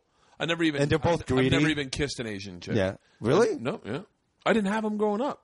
You Oh, that's right. Um, Tampa Bay. yeah. There was no. There was no. Sam Ho had a sister, Rhonda Ho, who uh, that's her name. So I was always fascinated. I'm Right. always fascinated when I go when I'm on stage and I meet a, a Chinese Yeah. woman and she's like, "Yeah, my name's Jennifer," and I'm like, "There's no way your parents gave you that." Yeah. And they're like, "Well, I have a Chinese name and I pick, I got to pick my own." Yeah. And you're like, "Shut the fuck up! Why did you choose Jennifer?" I guess you want to assimilate. Yeah. But but Rhonda Ho and Sam Ho and Rhonda wasn't a looker. She was like she wore she wore some awful glasses. Poor Rhonda. Uh, Rhonda, if you're listening to this and you're like, I remember Bert. I wonder what he's talking about. She's like, me? Fuck you, asshole. It was really hard growing up as the only Asian family in Tampa. But like, I didn't never knew any Asian women. Yeah. My whole life. My whole. I mean, I I knew girls that were like. Uh, uh, like I knew girls that were kind of maybe a little Asian, but not very. Like, Yeah. but that's it. And then I never did an Asian chick. I never even kissed an Asian chick. Oh, um, going back with Jonathan Brandstein, Jim Norton's manager, he's Yeah, the yeah. one who opened me up with his very famous and rich, powerful people in Middle East. And my friend Saad Mohseni runs every media company in Afghanistan. So I went last September, and I could literally walk around no problem because there's an ethnic group called Hazaras. They look Asian like me. Yeah. So if I dress down and put dirt on my face, I look like one of them. Really? So I fit it in. But if you walked around, you might get kidnapped. That's the Yeah, thing. yeah, if yeah, you're a white guy, you might get kidnapped. Yeah, that's what you were saying. You were going to va- vacation in Afghanistan. I was like, what the fuck? So I went, and the kids were wonderful. Like like these kids had so little, but they were off, offering me candies and stuff when I went to soccer matches and stuff. They're just wonderful people. Unfortunate history and geo- geography. I'm going back because I'm working on a couple projects uh, called um, uh, onewomenayear.org, where we're trying to raise three million dollars to send Afghani girls to college and universities. So I'm going back because I have connection with uh, show business. I'm trying to bring famous people get involved and do events and raise money and things like that. So I'm going to go back because I, I do believe, uh, no matter how much we might have fucked up when we go overseas, America is the only country with a good intention, and we we're trying to help people there. Yeah. And there's a lot of people who like Americans. It's just the bad people are trying to fuck it up for everyone. And my friend Saad told me only 25 to 50,000 people are a member of Taliban of a country of 40 million. Basically, 50,000 people are fucking up the whole country. That's fucking crazy. And It's like people, the Klan. yeah, but they have fucking guns and you know Yeah. ammos and, and they're fucking up for everyone. But people are wonderful there, and that's the thing I noticed. Whether I go Turkey or all over Asia or Europe and Latin America, people are nice. You just have to spend time in that to quickly judge someone. Yeah. And um, don't be afraid when you try food. Don't be afraid when you try foreign movies. Don't be afraid when you go Oh, overseas. this show I'm doing now, Trip Flip, is has been has gotten me out of my box with with. and uh, you with you are the great ambassador for the world, Bert. Oh, thank you. I appreciate it. Yeah, I, I, I that I, ta- I that means a lot to me. That means a lot hearing it from you because I think you've. Where's one place you would love to tr- go that you haven't been? Ooh, right now I would like to go. I'll tell you my two favorite places in the world right now. Yeah, now. let's talk about that. my that. two favorite places in the world: Jamaica and Australia. Oh, I've been to those places. Oh, I fucking love Jamaica. I love Jamaica. Like I could move there. And, I, and Australia might be the best place I've ever been in my entire life. Did you go there for comedy? Note for the, the t- t- TV show. You definitely have to go for comedy. They'll I know. love I it. want to go to comedy s- to do. Have you done the Australian? I, I went with Russell Peters in 2006. God damn! How'd you meet Russell? I went to Montreal in 2003, and my friend Ty, Ty Barnett, who came second place in Last Comic Standing, he said, "Why don't you come up? I'm I'm, I'm hanging out for a week." So, okay, I flew up, and uh, I was in Montreal. I was a little nervous because I heard everybody speak French. so I walked out of a hotel with it like hour after landing. I see this brown guy walking out of a hotel room too, and I figure he have to be speaking English. So I start talking to him. And it was Russell, right? So we start talking. I didn't even know he was a comic, right? Yeah. But we bound, uh, bounded because as soon as he found out about porn, we started talking about porn. Oh yeah. right? He dated. He dated. Uh, who's Sunny Leone, Sunny Leone? Oh, biggest star in India right now. One of the biggest star. really? She, she, she, she's she's doing more Bollywood stuff now. Really? Yeah, she's a huge star. She does. It's not even porn. She's a serious actress in India, Bollywood movie star, and Fuck. she's beautiful and very friendly. But she's from Orange County. I wonder if Punjabi to the girl. other. There's another Asian, uh, Indian porn star that I met with my buddy Cowhead, and she, but I, she was, she was a mess. But but uh, Russell was dating a chick. Me and him and Tom Segura were doing uh, Pearl Harbor together. Yeah. Interestingly, Wow, why do you hurt me? Hurt. hurt. yeah. we're doing it. We are at our wives and our chicks there, and Yeah. Russell's brothers there, Clayton. Yeah. and we're all having drinks. And I go, I go, hey, have you guys? And of course, this is so me. This is the white. This is what white people do. This Yeah. is a white move Yeah. right now. Not every white guy, but just drunk white guys. Yeah. When when whenever you're hanging out with anyone of any different culture, you like to think of all the things you know about that culture. Yeah. and then throw them at them and go, Have you ever seen this? Did you ever see this? Yeah. Hey, have you ever seen the movie Belly? Do you like Method Man? Yeah. Do you know that DMX's real name's Earl? Oh my god! So I'm doing that to Russell. I'm like, have you ever seen that porn star that's Indian and and she did one of the Vivid things with us. Right. She did one of the Vivid comedy nights and she was gorgeous. Yes. gorgeous. And Russell starts like going, yeah. And Clayton, his eyes shut. He's laughing so hard. Yeah. And I go, what? And I go, have you seen her? Do you know who I'm talking about? I don't know her name. Her name is, and Russell's girlfriend goes, Sunny. And I go, yo, you know her. You know who she is? And, and Russell goes, I dated her. And I was like, really? And he's like, yeah, yeah, yeah. She was my ex. She's my ex girlfriend. Yeah. Like, and the gr- and his girlfriend Kimberly got up and walked out. Oh no. And fucking Tom Segura and I were like, "Ruh, roll. So yeah, she's uh. So then that's how you met Russell. From Montreal. Russell's yeah. one of the nicest fucking dudes. nicest too. guy. Um, I would have been in trouble last year if he didn't help me. He he help, he's been helping me all these years. Like every he bought my car, and every when it breaks down, he pays for it. When I had a root canal problem, he paid for it. Really? He doesn't even ask like what's what's the problem? You, everything's okay.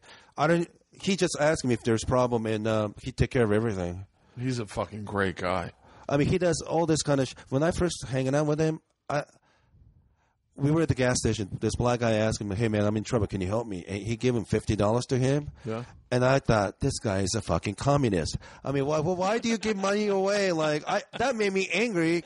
Why would you waste money on somebody you don't know? Why don't you waste it on your friend or whatever? But but he's generous like that. He's very generous. There's so many other things that people don't know where he go out of his way to, like, somebody got hurt, he'll take care of it. Somebody died, you know, he because he remember what it is to not to have money. Um, he, Patrice and I met him together in, Yeah. in Scotland. Yeah. and he was hustling, man. He was Yeah. every every fucking day. He was out on the streets Yeah. handing out postcards and giving his card, and trying to get people to his shows. And his show got successful. And it was like he was the and you know I don't think I've ever paid for a meal around him. No, he I won't don't let thi- you. I don't think I've ever paid for a fucking thing around him.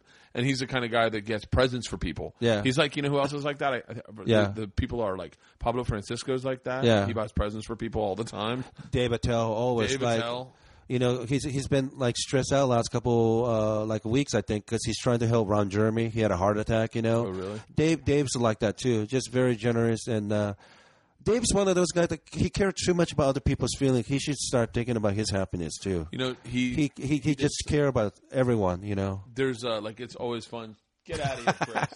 it's always fun when you see like when you have a good, funny Attell story. Yeah. But my f- like my favorite Attell stories are like uh, like my favorite Attell story, and this is because it for me it makes me go, oh, I can I need to reassess. I need to reassess parts of my personality Yeah. and understand what maybe a second out of my time means Yeah. to people. I was in I was doing Gotham, and uh, and I and I was just you know for the weekend, and I get off stage, and um, whoever I was working with, I forget who I was working with, was like, "Dude, Attell was here," Yeah. and I was like, "Really?" And he was like, "Yeah, Attell was here. He was watching you." I go, "Is he still here?" And they're like, "No, he left." And I was like, "Fuck."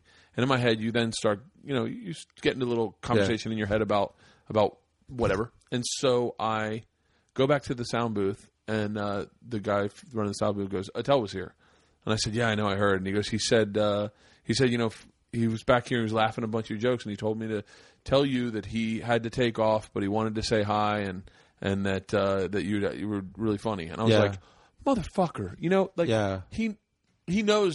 Maybe he doesn't know how relevant or how important he is to the average comic, but like the fact that he told the sound guy to tell me, Yeah. he, that he thought I was that that it was good.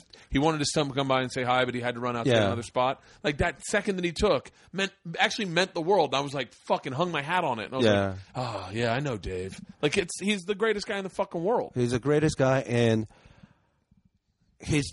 Isn't it interesting? He he's so nice, and his jokes are like poetry. It's Yeah. great. Like you know, I just marvel his ability to write well. He's got to be one of the greatest joke writer.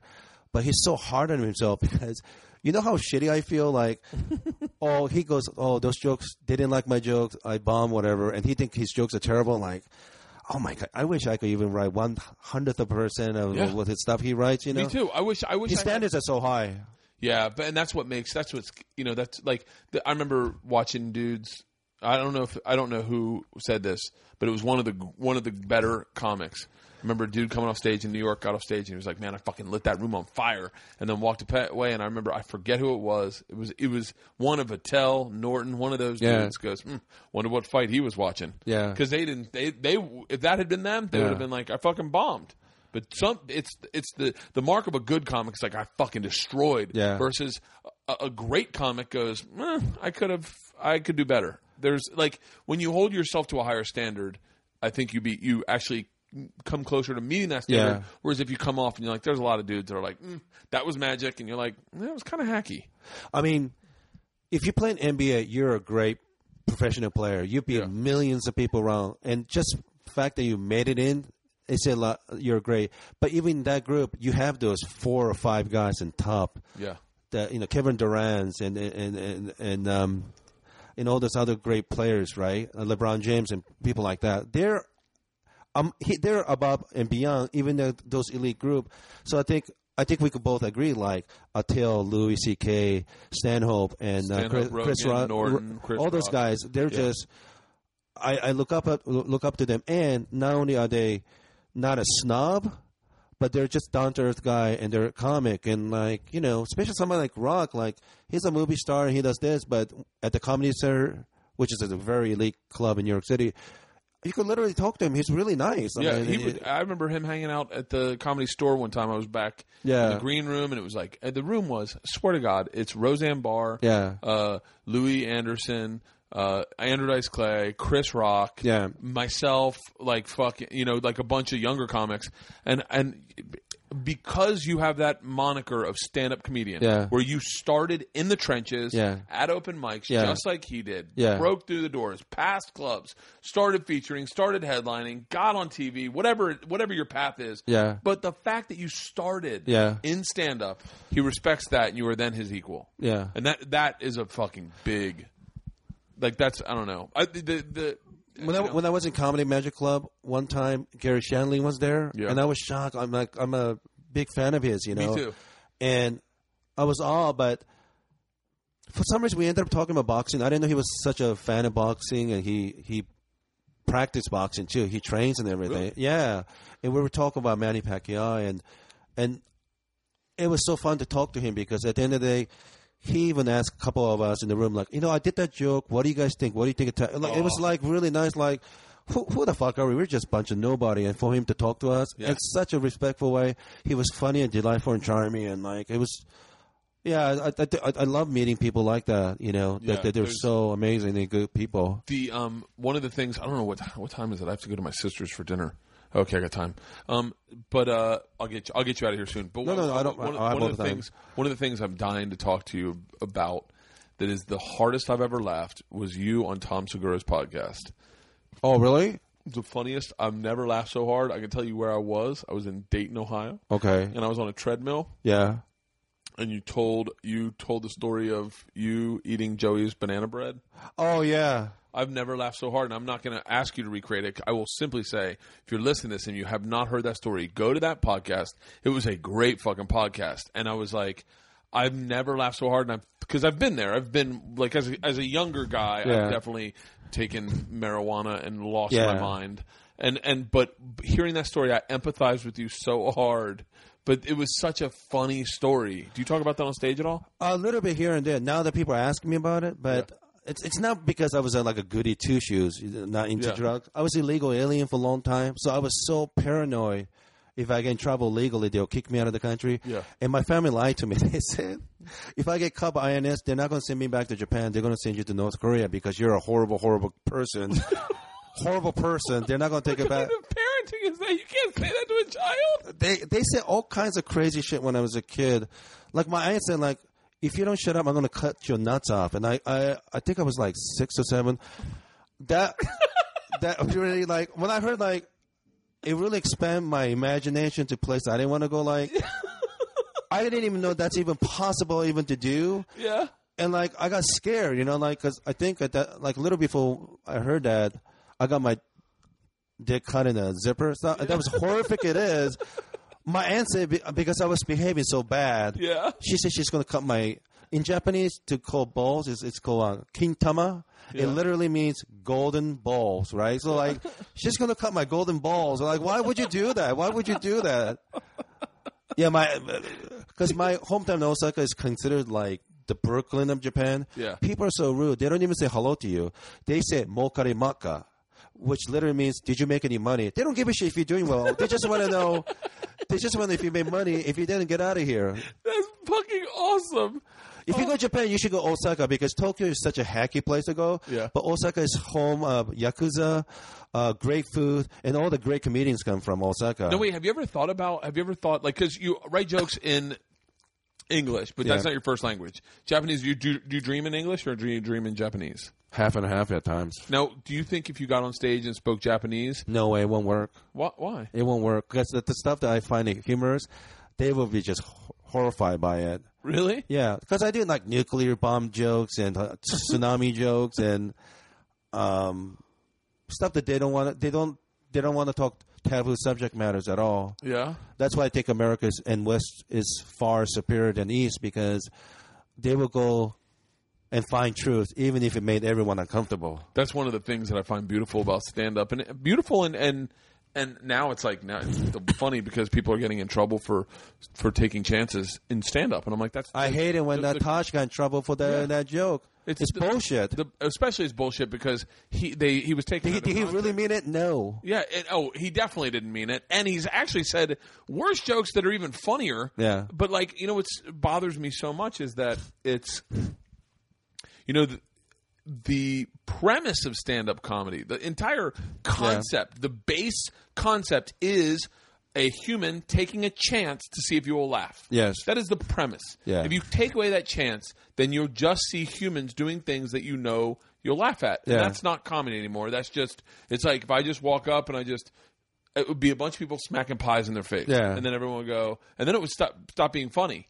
So then no long, there would be no comedy. If you don't allow people to take chances, Yeah. there will be no comedy. The I mean the funny the biggest laughs I've ever gotten are when you when you say it and you didn't realize you said it and it's out there And it's peop- true. and it's true and people can't believe you said it and Yeah. it's fucking wild. I remember Yeah. I was in was that were you no, we were in the I want to say it was maybe the Jameson comedy tour in Chicago and there was a there was a black dude on stage, a black dude in the audience. His name Mm-hmm. was oh, his name was uh, Romeo. oh, fuck, it was like Romeo Prince. Is he a comic? No, he's a he's a photographer. He takes Oh, pictures. okay. and he was wearing a gold dashiki. Yeah. with gold pants. Yeah. and and gold shoes. Yeah. Gold. He's gold, and there's purple lace in it. Okay. He's gold dashiki with purple lace, Right. gold pants with purple lace, and gold slippers like with purple. Isn't it funny that they could pull that off? But when you and Dude, I dress, we black look men, ridiculous. Black men have changed fashion Yeah. entirely. I now am very conscious if my shirt matches my shoes. If I'm wearing sneakers. Oh, really? Yeah, I don't even just throw on sneakers and throw on a shirt. Like if I throw on sneakers, I'm like, well, Yeah. navy blue sneakers. I need to wear something that complements my. Black men have changed the way we dress. Yeah. it is black culture is is is overwhelming when it comes to Yeah. style and and and and fashion and uh and almost enjoyment anything fun Yeah. you almost draw I, everything i have fun i love hip-hop and fucking the way i the kind of car i drive I think I was prejudiced against them that dressing that way. Like I don't understand why would you dress like that. But I learned through Russell Peters, and Yeah. there's no one that I know of know more about black culture than, Than Russell. Russell. And he probably know more than uh, average black person. And Yeah. he loves black people, you know. Yeah. And w- the more I hang out with him, like more I get to know the black culture, like actually that makes sense the way they dress. It's really not, cool that they are able to do that. I just didn't understand it, you know. So I like putting me in a very uncomfortable situation, kind of learn, you know. yeah But um, yeah, like you were saying, where I want to go right now, I like to go places that traditionally people consider horrible. I'm planning to go Pakistan with my friend next year. I would like to go North Korea.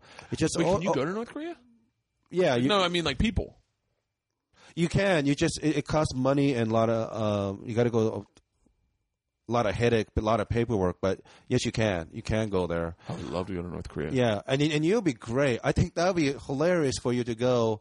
Like maybe even your your cultural exchange. Yeah. The joke diplomacy. the premise is you go and teach American humor. And um, that'd be funny to see you trying to teach comedy. First of all, you can't. But the fact that you even go to North Korea and teach them, that'd be hilarious. Yeah. And I, w- I would love to see you go because Do you know how funny it would be to go send me to North Korea to try to teach comedy and Yeah. just me doing funny shit and them not laughing at all? Yeah. Like not even remotely. But eventually, you you learn how humor works then, and then win them over. That's something I would love. That's what happened with me in Russia when I went to Russia. Is the, our sense of humors were night and day. funny funny thing you say that. That's that's one thing I I, want, I did want to talk to you. I took Russian studies in college too. Oh, did you really? Yeah. Did you ever go abroad? I, I wanted to go, but um, I had issue with my uh, citizenship at the time. But I, I really, really want to go. And um, when they when you talk about the whole machine thing, it's Oh, God. I mean, I took the I took I took Russian one, two, three, and four. I have a minor in Russian. Yeah. I've, I have. I mean, I I barely graduated college, so I don't know what I have really. But I I had a minor. I went to Russia, and they were like, "You're gonna have a minor. You can never take another fucking class because you don't know a lick of the language." Yeah. Then I learned language through hanging out with those dudes. Yeah. I learned the language, and I learned how to order. I, I mean, by one, by the time I left Russia, I could not. I'm not saying I was fluent, but I could hang out with these dudes and chit chat with Yeah. them and fucking talk about stuff. And I used to I used to always try to in, incorporate American idioms into my language. Yeah. So I'd always say "Tis nice to yagariu, tis nice to yagariu," and they'd be like "Sto." And I go, "Tis nice yeah. to yagariu." You know what I'm saying? You know what I'm saying? You know what I'm saying? I'd say that with everything. I go, "Man," I go, "Let's go." You know what I'm saying? Yeah. I go, "Paidom, tis nice to yagariu," and they're like, "What the fuck?" Like I don't. Yes, I know. You just said it. I know what you're saying. You got to go back with the travel thing, man. I'd like to oh. see you in Russia, North Korea, Oh. Would like- Afghanistan. that's not a bad idea. Just go around and go back. Go to the places that are probably the least comical, and try to in, Yeah. in, in, inject a, a bit of like American lightheartedness. I did work for like four or five months on an idea for show where someone like you would go to each country, see, meet up with their different comedians, and uh, and I did a lot of research on like all the different comedians comedians throughout the world, and Yeah. uh, I'm kind of knowledgeable now. But the one guy, one of the show idea was there was this Al Qaeda member who got c- captured by uh, you, uh, the, the police in the UK. They send him to uh, po- uh, prison, and they have this program where they teach you to learn to read, uh, trade school stuff. He was taking stand-up comedy class in prison. This Al Qaeda guy, right? When the news got spread out, they got embarrassed. They stopped doing it. I thought if there is a person who need to take comedy class, it's somebody who used to be a member of terrorist organization. My. God, if you could get terrorists into like into an open mic program, yeah. and just get them to loosen up a little bit, like and, and laugh at themselves and see all the absurdity in life, the world will be a better place, you know. Yeah, comedy is comedy is massively needed. Like in my opinion, it is the one thing that, especially when you can connect, like, and, and you reach the dude that you didn't. And they listen to you. yeah, When I work all over Scandinavia, you know, I, I've, I've already got emails from people saying they listen to podcasts, they love it. Joe Rogan's probably the number one uh, uh, podcast in Scandinavia, but it's great. They love it because they they become our lives or your lives and Joe's life become part of their life, you know, and stand up comedy is slowly becoming big in Scandinavia. They've always had comedy, Yeah. but not necessarily stand up comedy, which is distinctly American form. Jesper Parnevik's dad was the number one stand-up comedian. Do you know Oh, Jesper Parnevik? No, I'm I'm not. he's a professional golfer. Oh, really? Yeah, Jesper Parnevik's dad. My I only know that because my dad's into golf, and so a way for us to connect was he. Oh, Jesper Parnevik's dad was a comedian, so it was like uh, you have a valid job to me. Yeah. You should go August uh, Zulu Comedy Festival in Denmark. They they they listen to English co- comedians. I just did. I just did stand up in.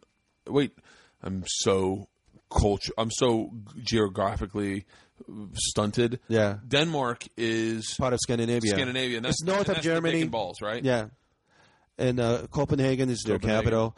Beautiful city, beautiful people, and uh, out, out of all the Scandinavia, the Danes. You could send some horrible shit. Me and Jason Rouse, another comedian friend of mine Yeah. from uh, Canada, we do some horrible material, and you know, I have feelings too. You know, I do some uh, for sure. Out of Asian Americans, I'm the most edgy comic, and when I say horrible stuff, people get upset. whatever. But it, it, it doesn't bother me sometimes. But in Scandinavia, they embrace me like crazy. Really? Yeah. You could send some horrible, horrible shit. They'll go with you because at the end of the day, end of the day, they know you're just joking. Do they speak English? oh, better than us. Really? Yeah, that's why. Who? you, you and who? Because I Well- speak it pretty good. okay, but they're better than uh, better than me. But Bert, they will love you because they've seen your shows over there, and in podcast they're listening to it. You know, if I you got to look do over there. I'd go over there in a fucking heartbeat. in Australia, New Zealand, um, Australia, I'd love to do stand up in because I think my sense of humor is very close. Very to the close. Australian, Australian sense of humor. Um, I went and did the comedy store in London. Yeah. and fucking, and I will say, and I just said earlier that people say that think they killed did not kill. I only know I killed. I have it on the documentary that I shot. Yeah. because my documentary was there, but I only know I killed because the comics that were in the green room were fucking with me, trying Yeah. to get me to bomb, and like the and the and everyone was very like it was it's regular stand up comedy club Yeah. Behavior. It's like the set. No one knows who you are. Your name's not on the Yeah. list. No one knows. but they understand funny. yeah, and so and so they don't know you, and they're giving you a hard time. I don't know what you're talking about. Talk to the DJ. Talk Yeah. to the bodyguard. Talk to this. So finally, they go, okay, we know who you are. Go to the green room, and then the comics in the green room are like, listen, mate, what is the number one club in the world? I'll tell you what, right now, I'm doing a horrible accent, whatever accent I'm doing, but like, like, listen, you follow your time, follow your time. That's number one, okay? Number one. This crowd's rough. They're gonna eat you up for lunch. Yeah. This isn't America, mate. This isn't America. This is London. You better respect us. You better respect us. You follow your time. You Yeah. know, the- what? And I was like, and I was, and I, you know, me, I'm, I'm actually, I'm a comedian. These dudes, uh, maybe they are, maybe they are in. I, I don't know. I don't know any of those guys. Yeah. But like, maybe they're big in London. Yeah. They're not. Their behavior isn't. Yeah. I can tell you right now from doing stand up comedy professionally, their behavior wasn't. Yeah. Because they were they were trying to be like. I, I made a joke. So I'm, I'm a comedian, and I will still Yeah. be a comedian in that moment. And I was like, I was like, "Do you think is this? Do you think this is like a pro Bush room or like an anti Bush?" Right. And, they, and then they're like, "Oh, mate, if you're thinking about that, you're fucked. You're fucked." And I was like, Yeah. I'm joking with you, you dumb fucks." Yeah. So I go outside. I go up on stage, and literally seven minutes to the light, like Yeah. seven minutes, destroy that fucking room. Right. Literally lit it on fire. Not surprised. Yeah, I'm like, fucking listen, motherfuckers. I've been doing this for 15 years. Yeah. You want me to do seven minutes? I got that. I not only do I have that, but I'm going to throw in jokes that I don't normally tell on stage. Yeah. But I know murder because I I want to do well. Yeah. Like I'll do my fucking carrot cucumber joke. Yeah. Bam, bam, bam. Come off stage, and all the dudes in the green room are literally jaws agape, just like like Yeah. and then one guy goes, oh, I guess you've done this before. Yeah. And I was like, Yeah, I do this for a fucking living. And he goes, Mate, you just ripped that room. Nobody rips this room. Yeah. Like, how, you you got to come back. And I was like, I'm fucking out of here, bitches. I was like, I'll come back when I have like an offer. Yeah. When I'm actually like when Bert the Conqueror's been playing there, but like I'm not gonna come back and do open mics in London. No. No, I need. I'm only work for money. But that was a great fucking room. man. It's a great room. God damn, that was a great fucking. I could do, I could have that room in the country, in our country. Yeah. and I'd be there every single night. It was packed, And in London, it's like and the crowds were fucking, Fucking awesome. awesome. Dude tries to stand up and say a thing, and of course, you know it's L.A. style. Like I started in New York, same thing. Fucking light the guy, shut the guy down, Yeah. and the fucking room loves it. You're like, God damn, Yeah. man! Like I haven't been. Nowadays, it's like a guy heckles, and they're like, "Well, stay within the parameters Yeah. of being fair, or I'll blog about it." Fucking London was like, it was straight up Thunderdome. they don't give a shit about your credit. They don't care what you did. They just, want to laugh. Just yeah. make me laugh, motherfucker. I loved that club, and I would definitely, definitely go back. I would But what, but back. but what's with the rudeness? You know, it's just so. It's really weird because I remember one of the first time I went to comedy store with Russell. Yeah. they didn't know who the fuck he was, and they didn't even let him walk in from the back door in the comedy store. And like, I was thinking, like, you gotta be fucking kidding me. Yeah. Russell just laughed it off, and we just left. But Well, Russell's, yeah, Russell's. Uh, my ego was fucking with me because I was like, I was like, man, I feel like I'm getting treated like shit. I've been treated like shit at a comedy club. Yeah. in uh, you know maybe like seven years, like where where someone didn't know who I was Yeah. when I walked in, and so so like, and, and but that's just from doing it for a living. Yeah. In America, I go to the clubs that I work, and I, Right. you know, so so it's, I'm not saying that I'm like I walk into a comedy club and everyone's like, oh my god, it's Bert. Yeah. But definitely, I was like, there's a little bit of of, of like respect where you're like, yeah, I'm a comedian. You know, and they're like, "Oh, okay." The only person that gave me shit like that was that guy Tommy from the Comedy Store uh, Oh. in, in L.A. I was like, that's weird. yeah, I'm fucking never. But you know, like guys like Attell, Russell, Norton, uh, Patrice, Louis C.K., Joe Rogan, Stanhope, then they would never behave like you know who the fuck I am. like, Yeah, no one would. no one, no one would. Like, why? Yeah. because we're comedians are tough guys. Yeah. Like, Like no one, no one would ever roll in and be like, "Listen, motherfucker, let me tell you who I am." That's not who they are. Most of us will walk in, and then if if that's the vibe you're getting and it's unhealthy, we're like, "I'm out of here. That's Yeah. fucking bad. I'll just Yeah. bounce and then apologize for missing my spot tomorrow." yeah, Yeah, but I, I London, uh, London, Australia. Here's they have a comedy store in Sydney too, but they're now they're all different by different people. But, But uh, Sydney Comedy Store, I was down there. This is how great fucking Australia is. I was down there, and I mentioned on Twitter that I would, I was going to come by the Sydney Comedy Store and do a spot. yeah, And like all the Death Squad uh, Australia guys were like, Yes. were like, fuck yeah, bitch, it's on. We're driving in, and then and then and and then the Sydney Comedy Store called me. Yeah. and they're like, listen, anytime you want to come in, you Yeah. let us know.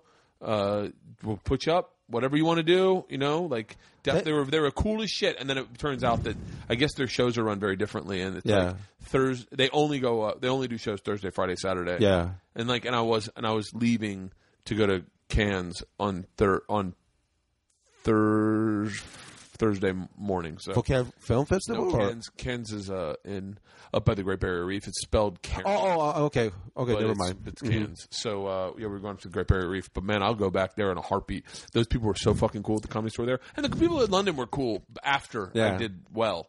Like, but uh, you know what? The other thing is, I was I was being I was being like like uh like uh not what's it called when you play devil's devil's advocate. I was playing devil's advocate. Yeah. I was like, I wonder how many times they have American comics come in. Yeah. Roll Americans roll in and be like, I'm pretty famous in America. Yeah. Like can just blow smoke up their ass and then Oh, suck okay. dick.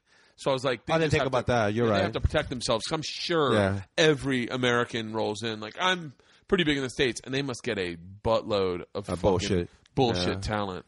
But going back to Death Squad, thank God for Joe and Brian Redban, you know, yeah. I did a couple of their things and like their fans are so nice, you know, like It's the coolest community of, of people. I don't know why I don't know why it's called Death Squad. But, It's called Death Squad because Opie from Opie and Anthony named it. He oh, is that how it started? Joe, yeah, Joe rolled into Opie and Anthony, and he used to roll with like he used to roll with like a fucking posse of like I'm I wasn't there, so I don't know. I didn't like, know like that. nine dudes, and they were all like MMA fighters, and, and but MMA hadn't like blown up the way it is today. Yeah. and so like they were just you know hanging out, and they and they everyone's in like fucking you know probably tap out gear. Yeah. and you know and they're all fucking Brazilian jiu jitsu artists. Yeah. and and Opie was like, "Look at Joe just rolled in with the Death Squad." Yeah. and so then they kept it as a joke, like making fun of it, like, "Hey, what, what do you?" And then they started calling themselves Death Squad. Yeah. and then uh, and then I didn't know that. Yeah, and so, but it's it's a beautiful community. Like it, it really is. They're protective. They take care of you. They're they like you know. It's like they're they're a great group of dudes who all are like minded. Everyone's cool. There's no douchebags. No. What number one rule of Death Squad? Don't be cunty. Yeah. Like, and so but, like but they're everywhere. Like, like I'm going to Austin for South by Southwest next weekend. Yeah. There's Death Squad Austin, like already tweeted back to me. There's Death Squad Phoenix. You know, yeah, Death Squad Death New York Squad City. Harlem's my, yeah. my favorite. I got I asked for Death Squad Key West because I was in Key West. I go, is there a Death Squad Key West? Fucking two seconds later, Death Squad Key West.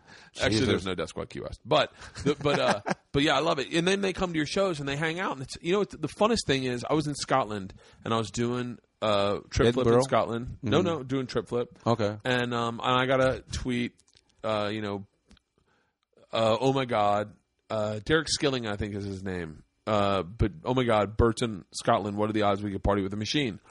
And then I wrote back, uh, p- very high. The odds Yeah. are very high. Yeah. I'll tell you where I am. Come get me. A, come buy me a beer, and we'll we'll hang out. Yeah. So they um, they're like, shut up. So then they all like four dudes like Yeah. kind of congregate and figure it out. And they're like, I go, this is where I'll be this day. Come down, Yeah. and I'll buy I'll buy the beers. You don't even have Yeah. to buy me the beers. So they show up.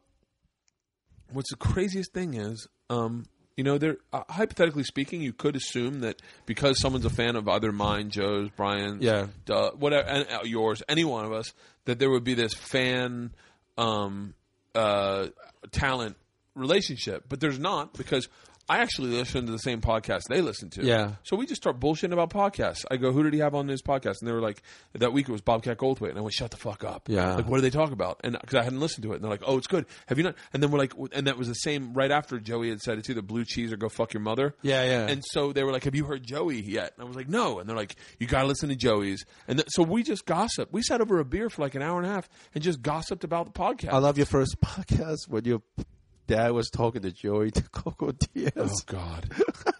That's such an odd combo. Oh, it's so it was so funny because they were hanging out. Like, Yeah. we were having a party here, and they were hanging out the whole time.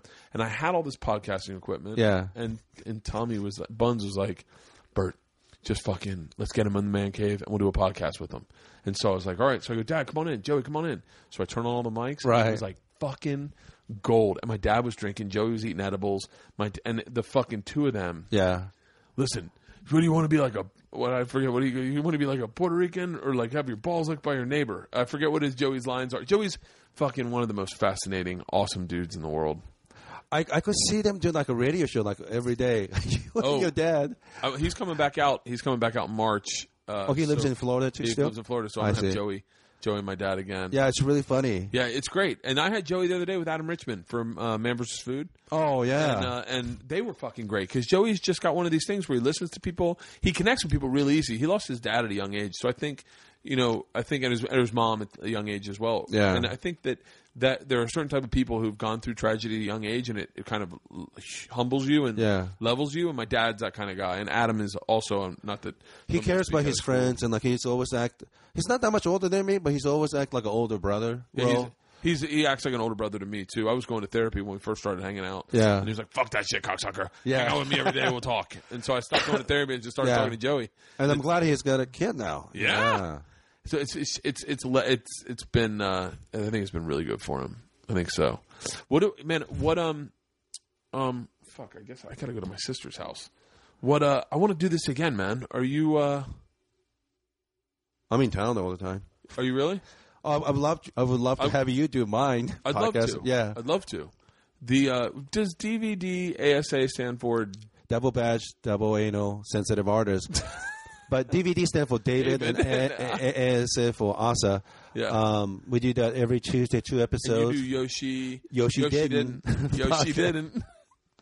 I did I did that one too, and um, yeah, it, it's been fun. I I really like it because I get tweets and like Facebook uh, emails and things like that from people from all over the world, and um, not going in detail about when I what I did to my stepmother because of my father's death. Yeah. I was always a little afraid to talk about that, but I started kind of opening up last couple of years. But what I was shocking to me, how many people where they lost one of their parents to their stepmothers, or something horrible happened to them, and Yeah. they didn't know anybody to talk to. I, I think I hit a nerve or something because if you're a decent person, if you work within the law, sometimes bad people get away, and for them to do anything back at them, they're going to get in trouble for it. You know, Yeah. it's a very unfortunate situation, but I give some of those people a bit of a relief because I can't go back to Japan because I beat the shit out of my stepmother. I'm over here. I fled Yeah. the country. You know, most people can't do that. You know, you can't beat kill beat up somebody who hurt your parent, leave the United States. You know, Yeah. most people don't really have that luxury. So, but yeah, I, that that I was really surprised doing it on Joe Rogan's podcast, and people are they they were telling me their personal That's- stories. That's you know, crazy when you connect with people like that. I, I don't. I had one connection. I, I talked about this before, but when someone, you know, I think I forget who. Me and Pete Correale were talking about. very funny guy. God, I love fucking. Pete. I love Pete. He's in New York, right? He moved back. I think he's moving back now. Oh, okay. He's still here. Very He's- funny. He's great. Him and Sebastian both. I had them both on, and um, I was talking about um, about being broke as a parent. Yeah. And what it's like, what that feeling's like, and how you're it, it ca- it causes the most stress in your spouse. because Yeah. They're like, is this it? Is this this is what I married into? Yeah. Like I bought here, and that and so. uh and so someone reached out to me, a guy named Craig, and was like, "I know exactly his website. Oh shit, forget was fucking. I should really take two seconds. Yeah, th- let's do that. His his thing because he's a nice guy, and uh, and, and people really go out of their way to help us, you know, and uh, it's just shocking. it's a beautiful community we got fucking ingratiated into because of Rogan and Redban and And I- you're you're. Did you set up Joe with uh, Eddie Huang? The- the- no, I think it's that was mostly through his brother, but I know Eddie and, and probably Dave. Knowing Dave probably helped too. Eddie, you know. it was through Eddie's brother. You think? I think so. And but Eddie also knew David Choe, I think, and I'm sure we Does all. Joe know David Choe? Oh yeah, because we did the podcast on Dave uh, Joe Rogan's like episode three seventeen or something. Me and David I'm Joe did it. that. I'm going to go listen to that right now. Okay, hang on one second. Um, uh, Craig Heimbrook, Heimbuck is his name, and uh, he said I drove some traffic to his site. His site is um, Craig C R A I G H E I M B U C K B U C H dot com. And there's an article he did about me that was really fucking touching. That was he was like he did an article on me when I was did like season two of Bert the Conqueror, and he seemed to catch me. Yeah. He seemed to get my personality really. I was like, fuck yeah, Yeah. you got me, brother.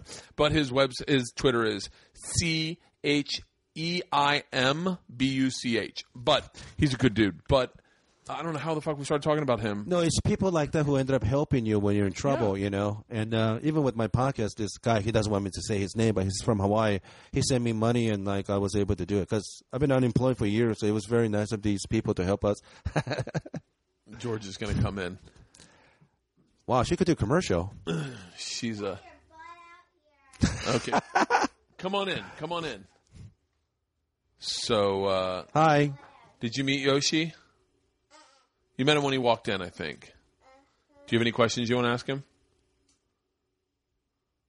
How, you hang on. Ready? I'm going to test her. Yeah. Georgia is actually really good at deciding uh, what kind of Asian people are. Okay. So, Georgia, do you think Yoshi is Korean or Chinese? Here, into the mic. What do you think?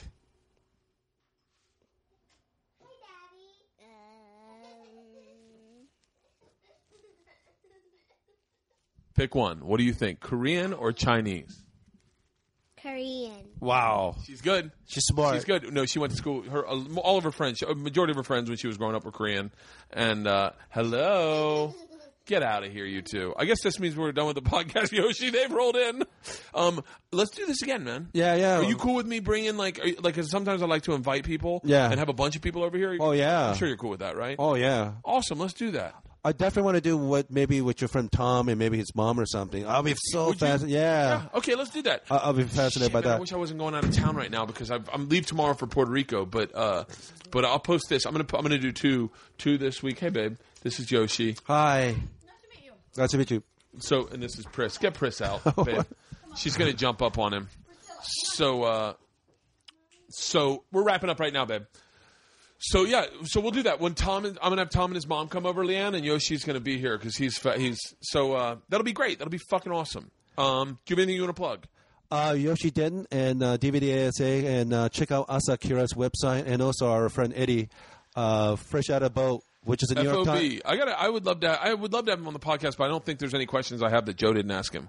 Um, no, no, you should you should have him. And uh, the book is number one, like New York Times seller, bestseller, and uh, on on Vice, he- on Vice.com, Fresh Out of Boat. Yep. travel show. Eddie H U A N G is his name. Yes, Eddie Huang. Eddie Huang and uh, David Choe, Asakira, and me. I'm telling So- you, man, this is my all Asian episode. I fucking. We're we're learning. We're learning. We're taking it to the next level, Yoshi. I appreciate you coming out, man. Thank you so much. Thanks, man. Do you have any This really was fun. This I'm really gonna, was I'm gonna play this not not this coming week, but the next week. Okay. You have any dates that you want to plug, or are you going to be in Afghanistan? No, no, uh, I'll be just working around Okay. the town. All right. So check out all the sites. Yoshi, how do you say thank you? in- in- Japanese. Arigato.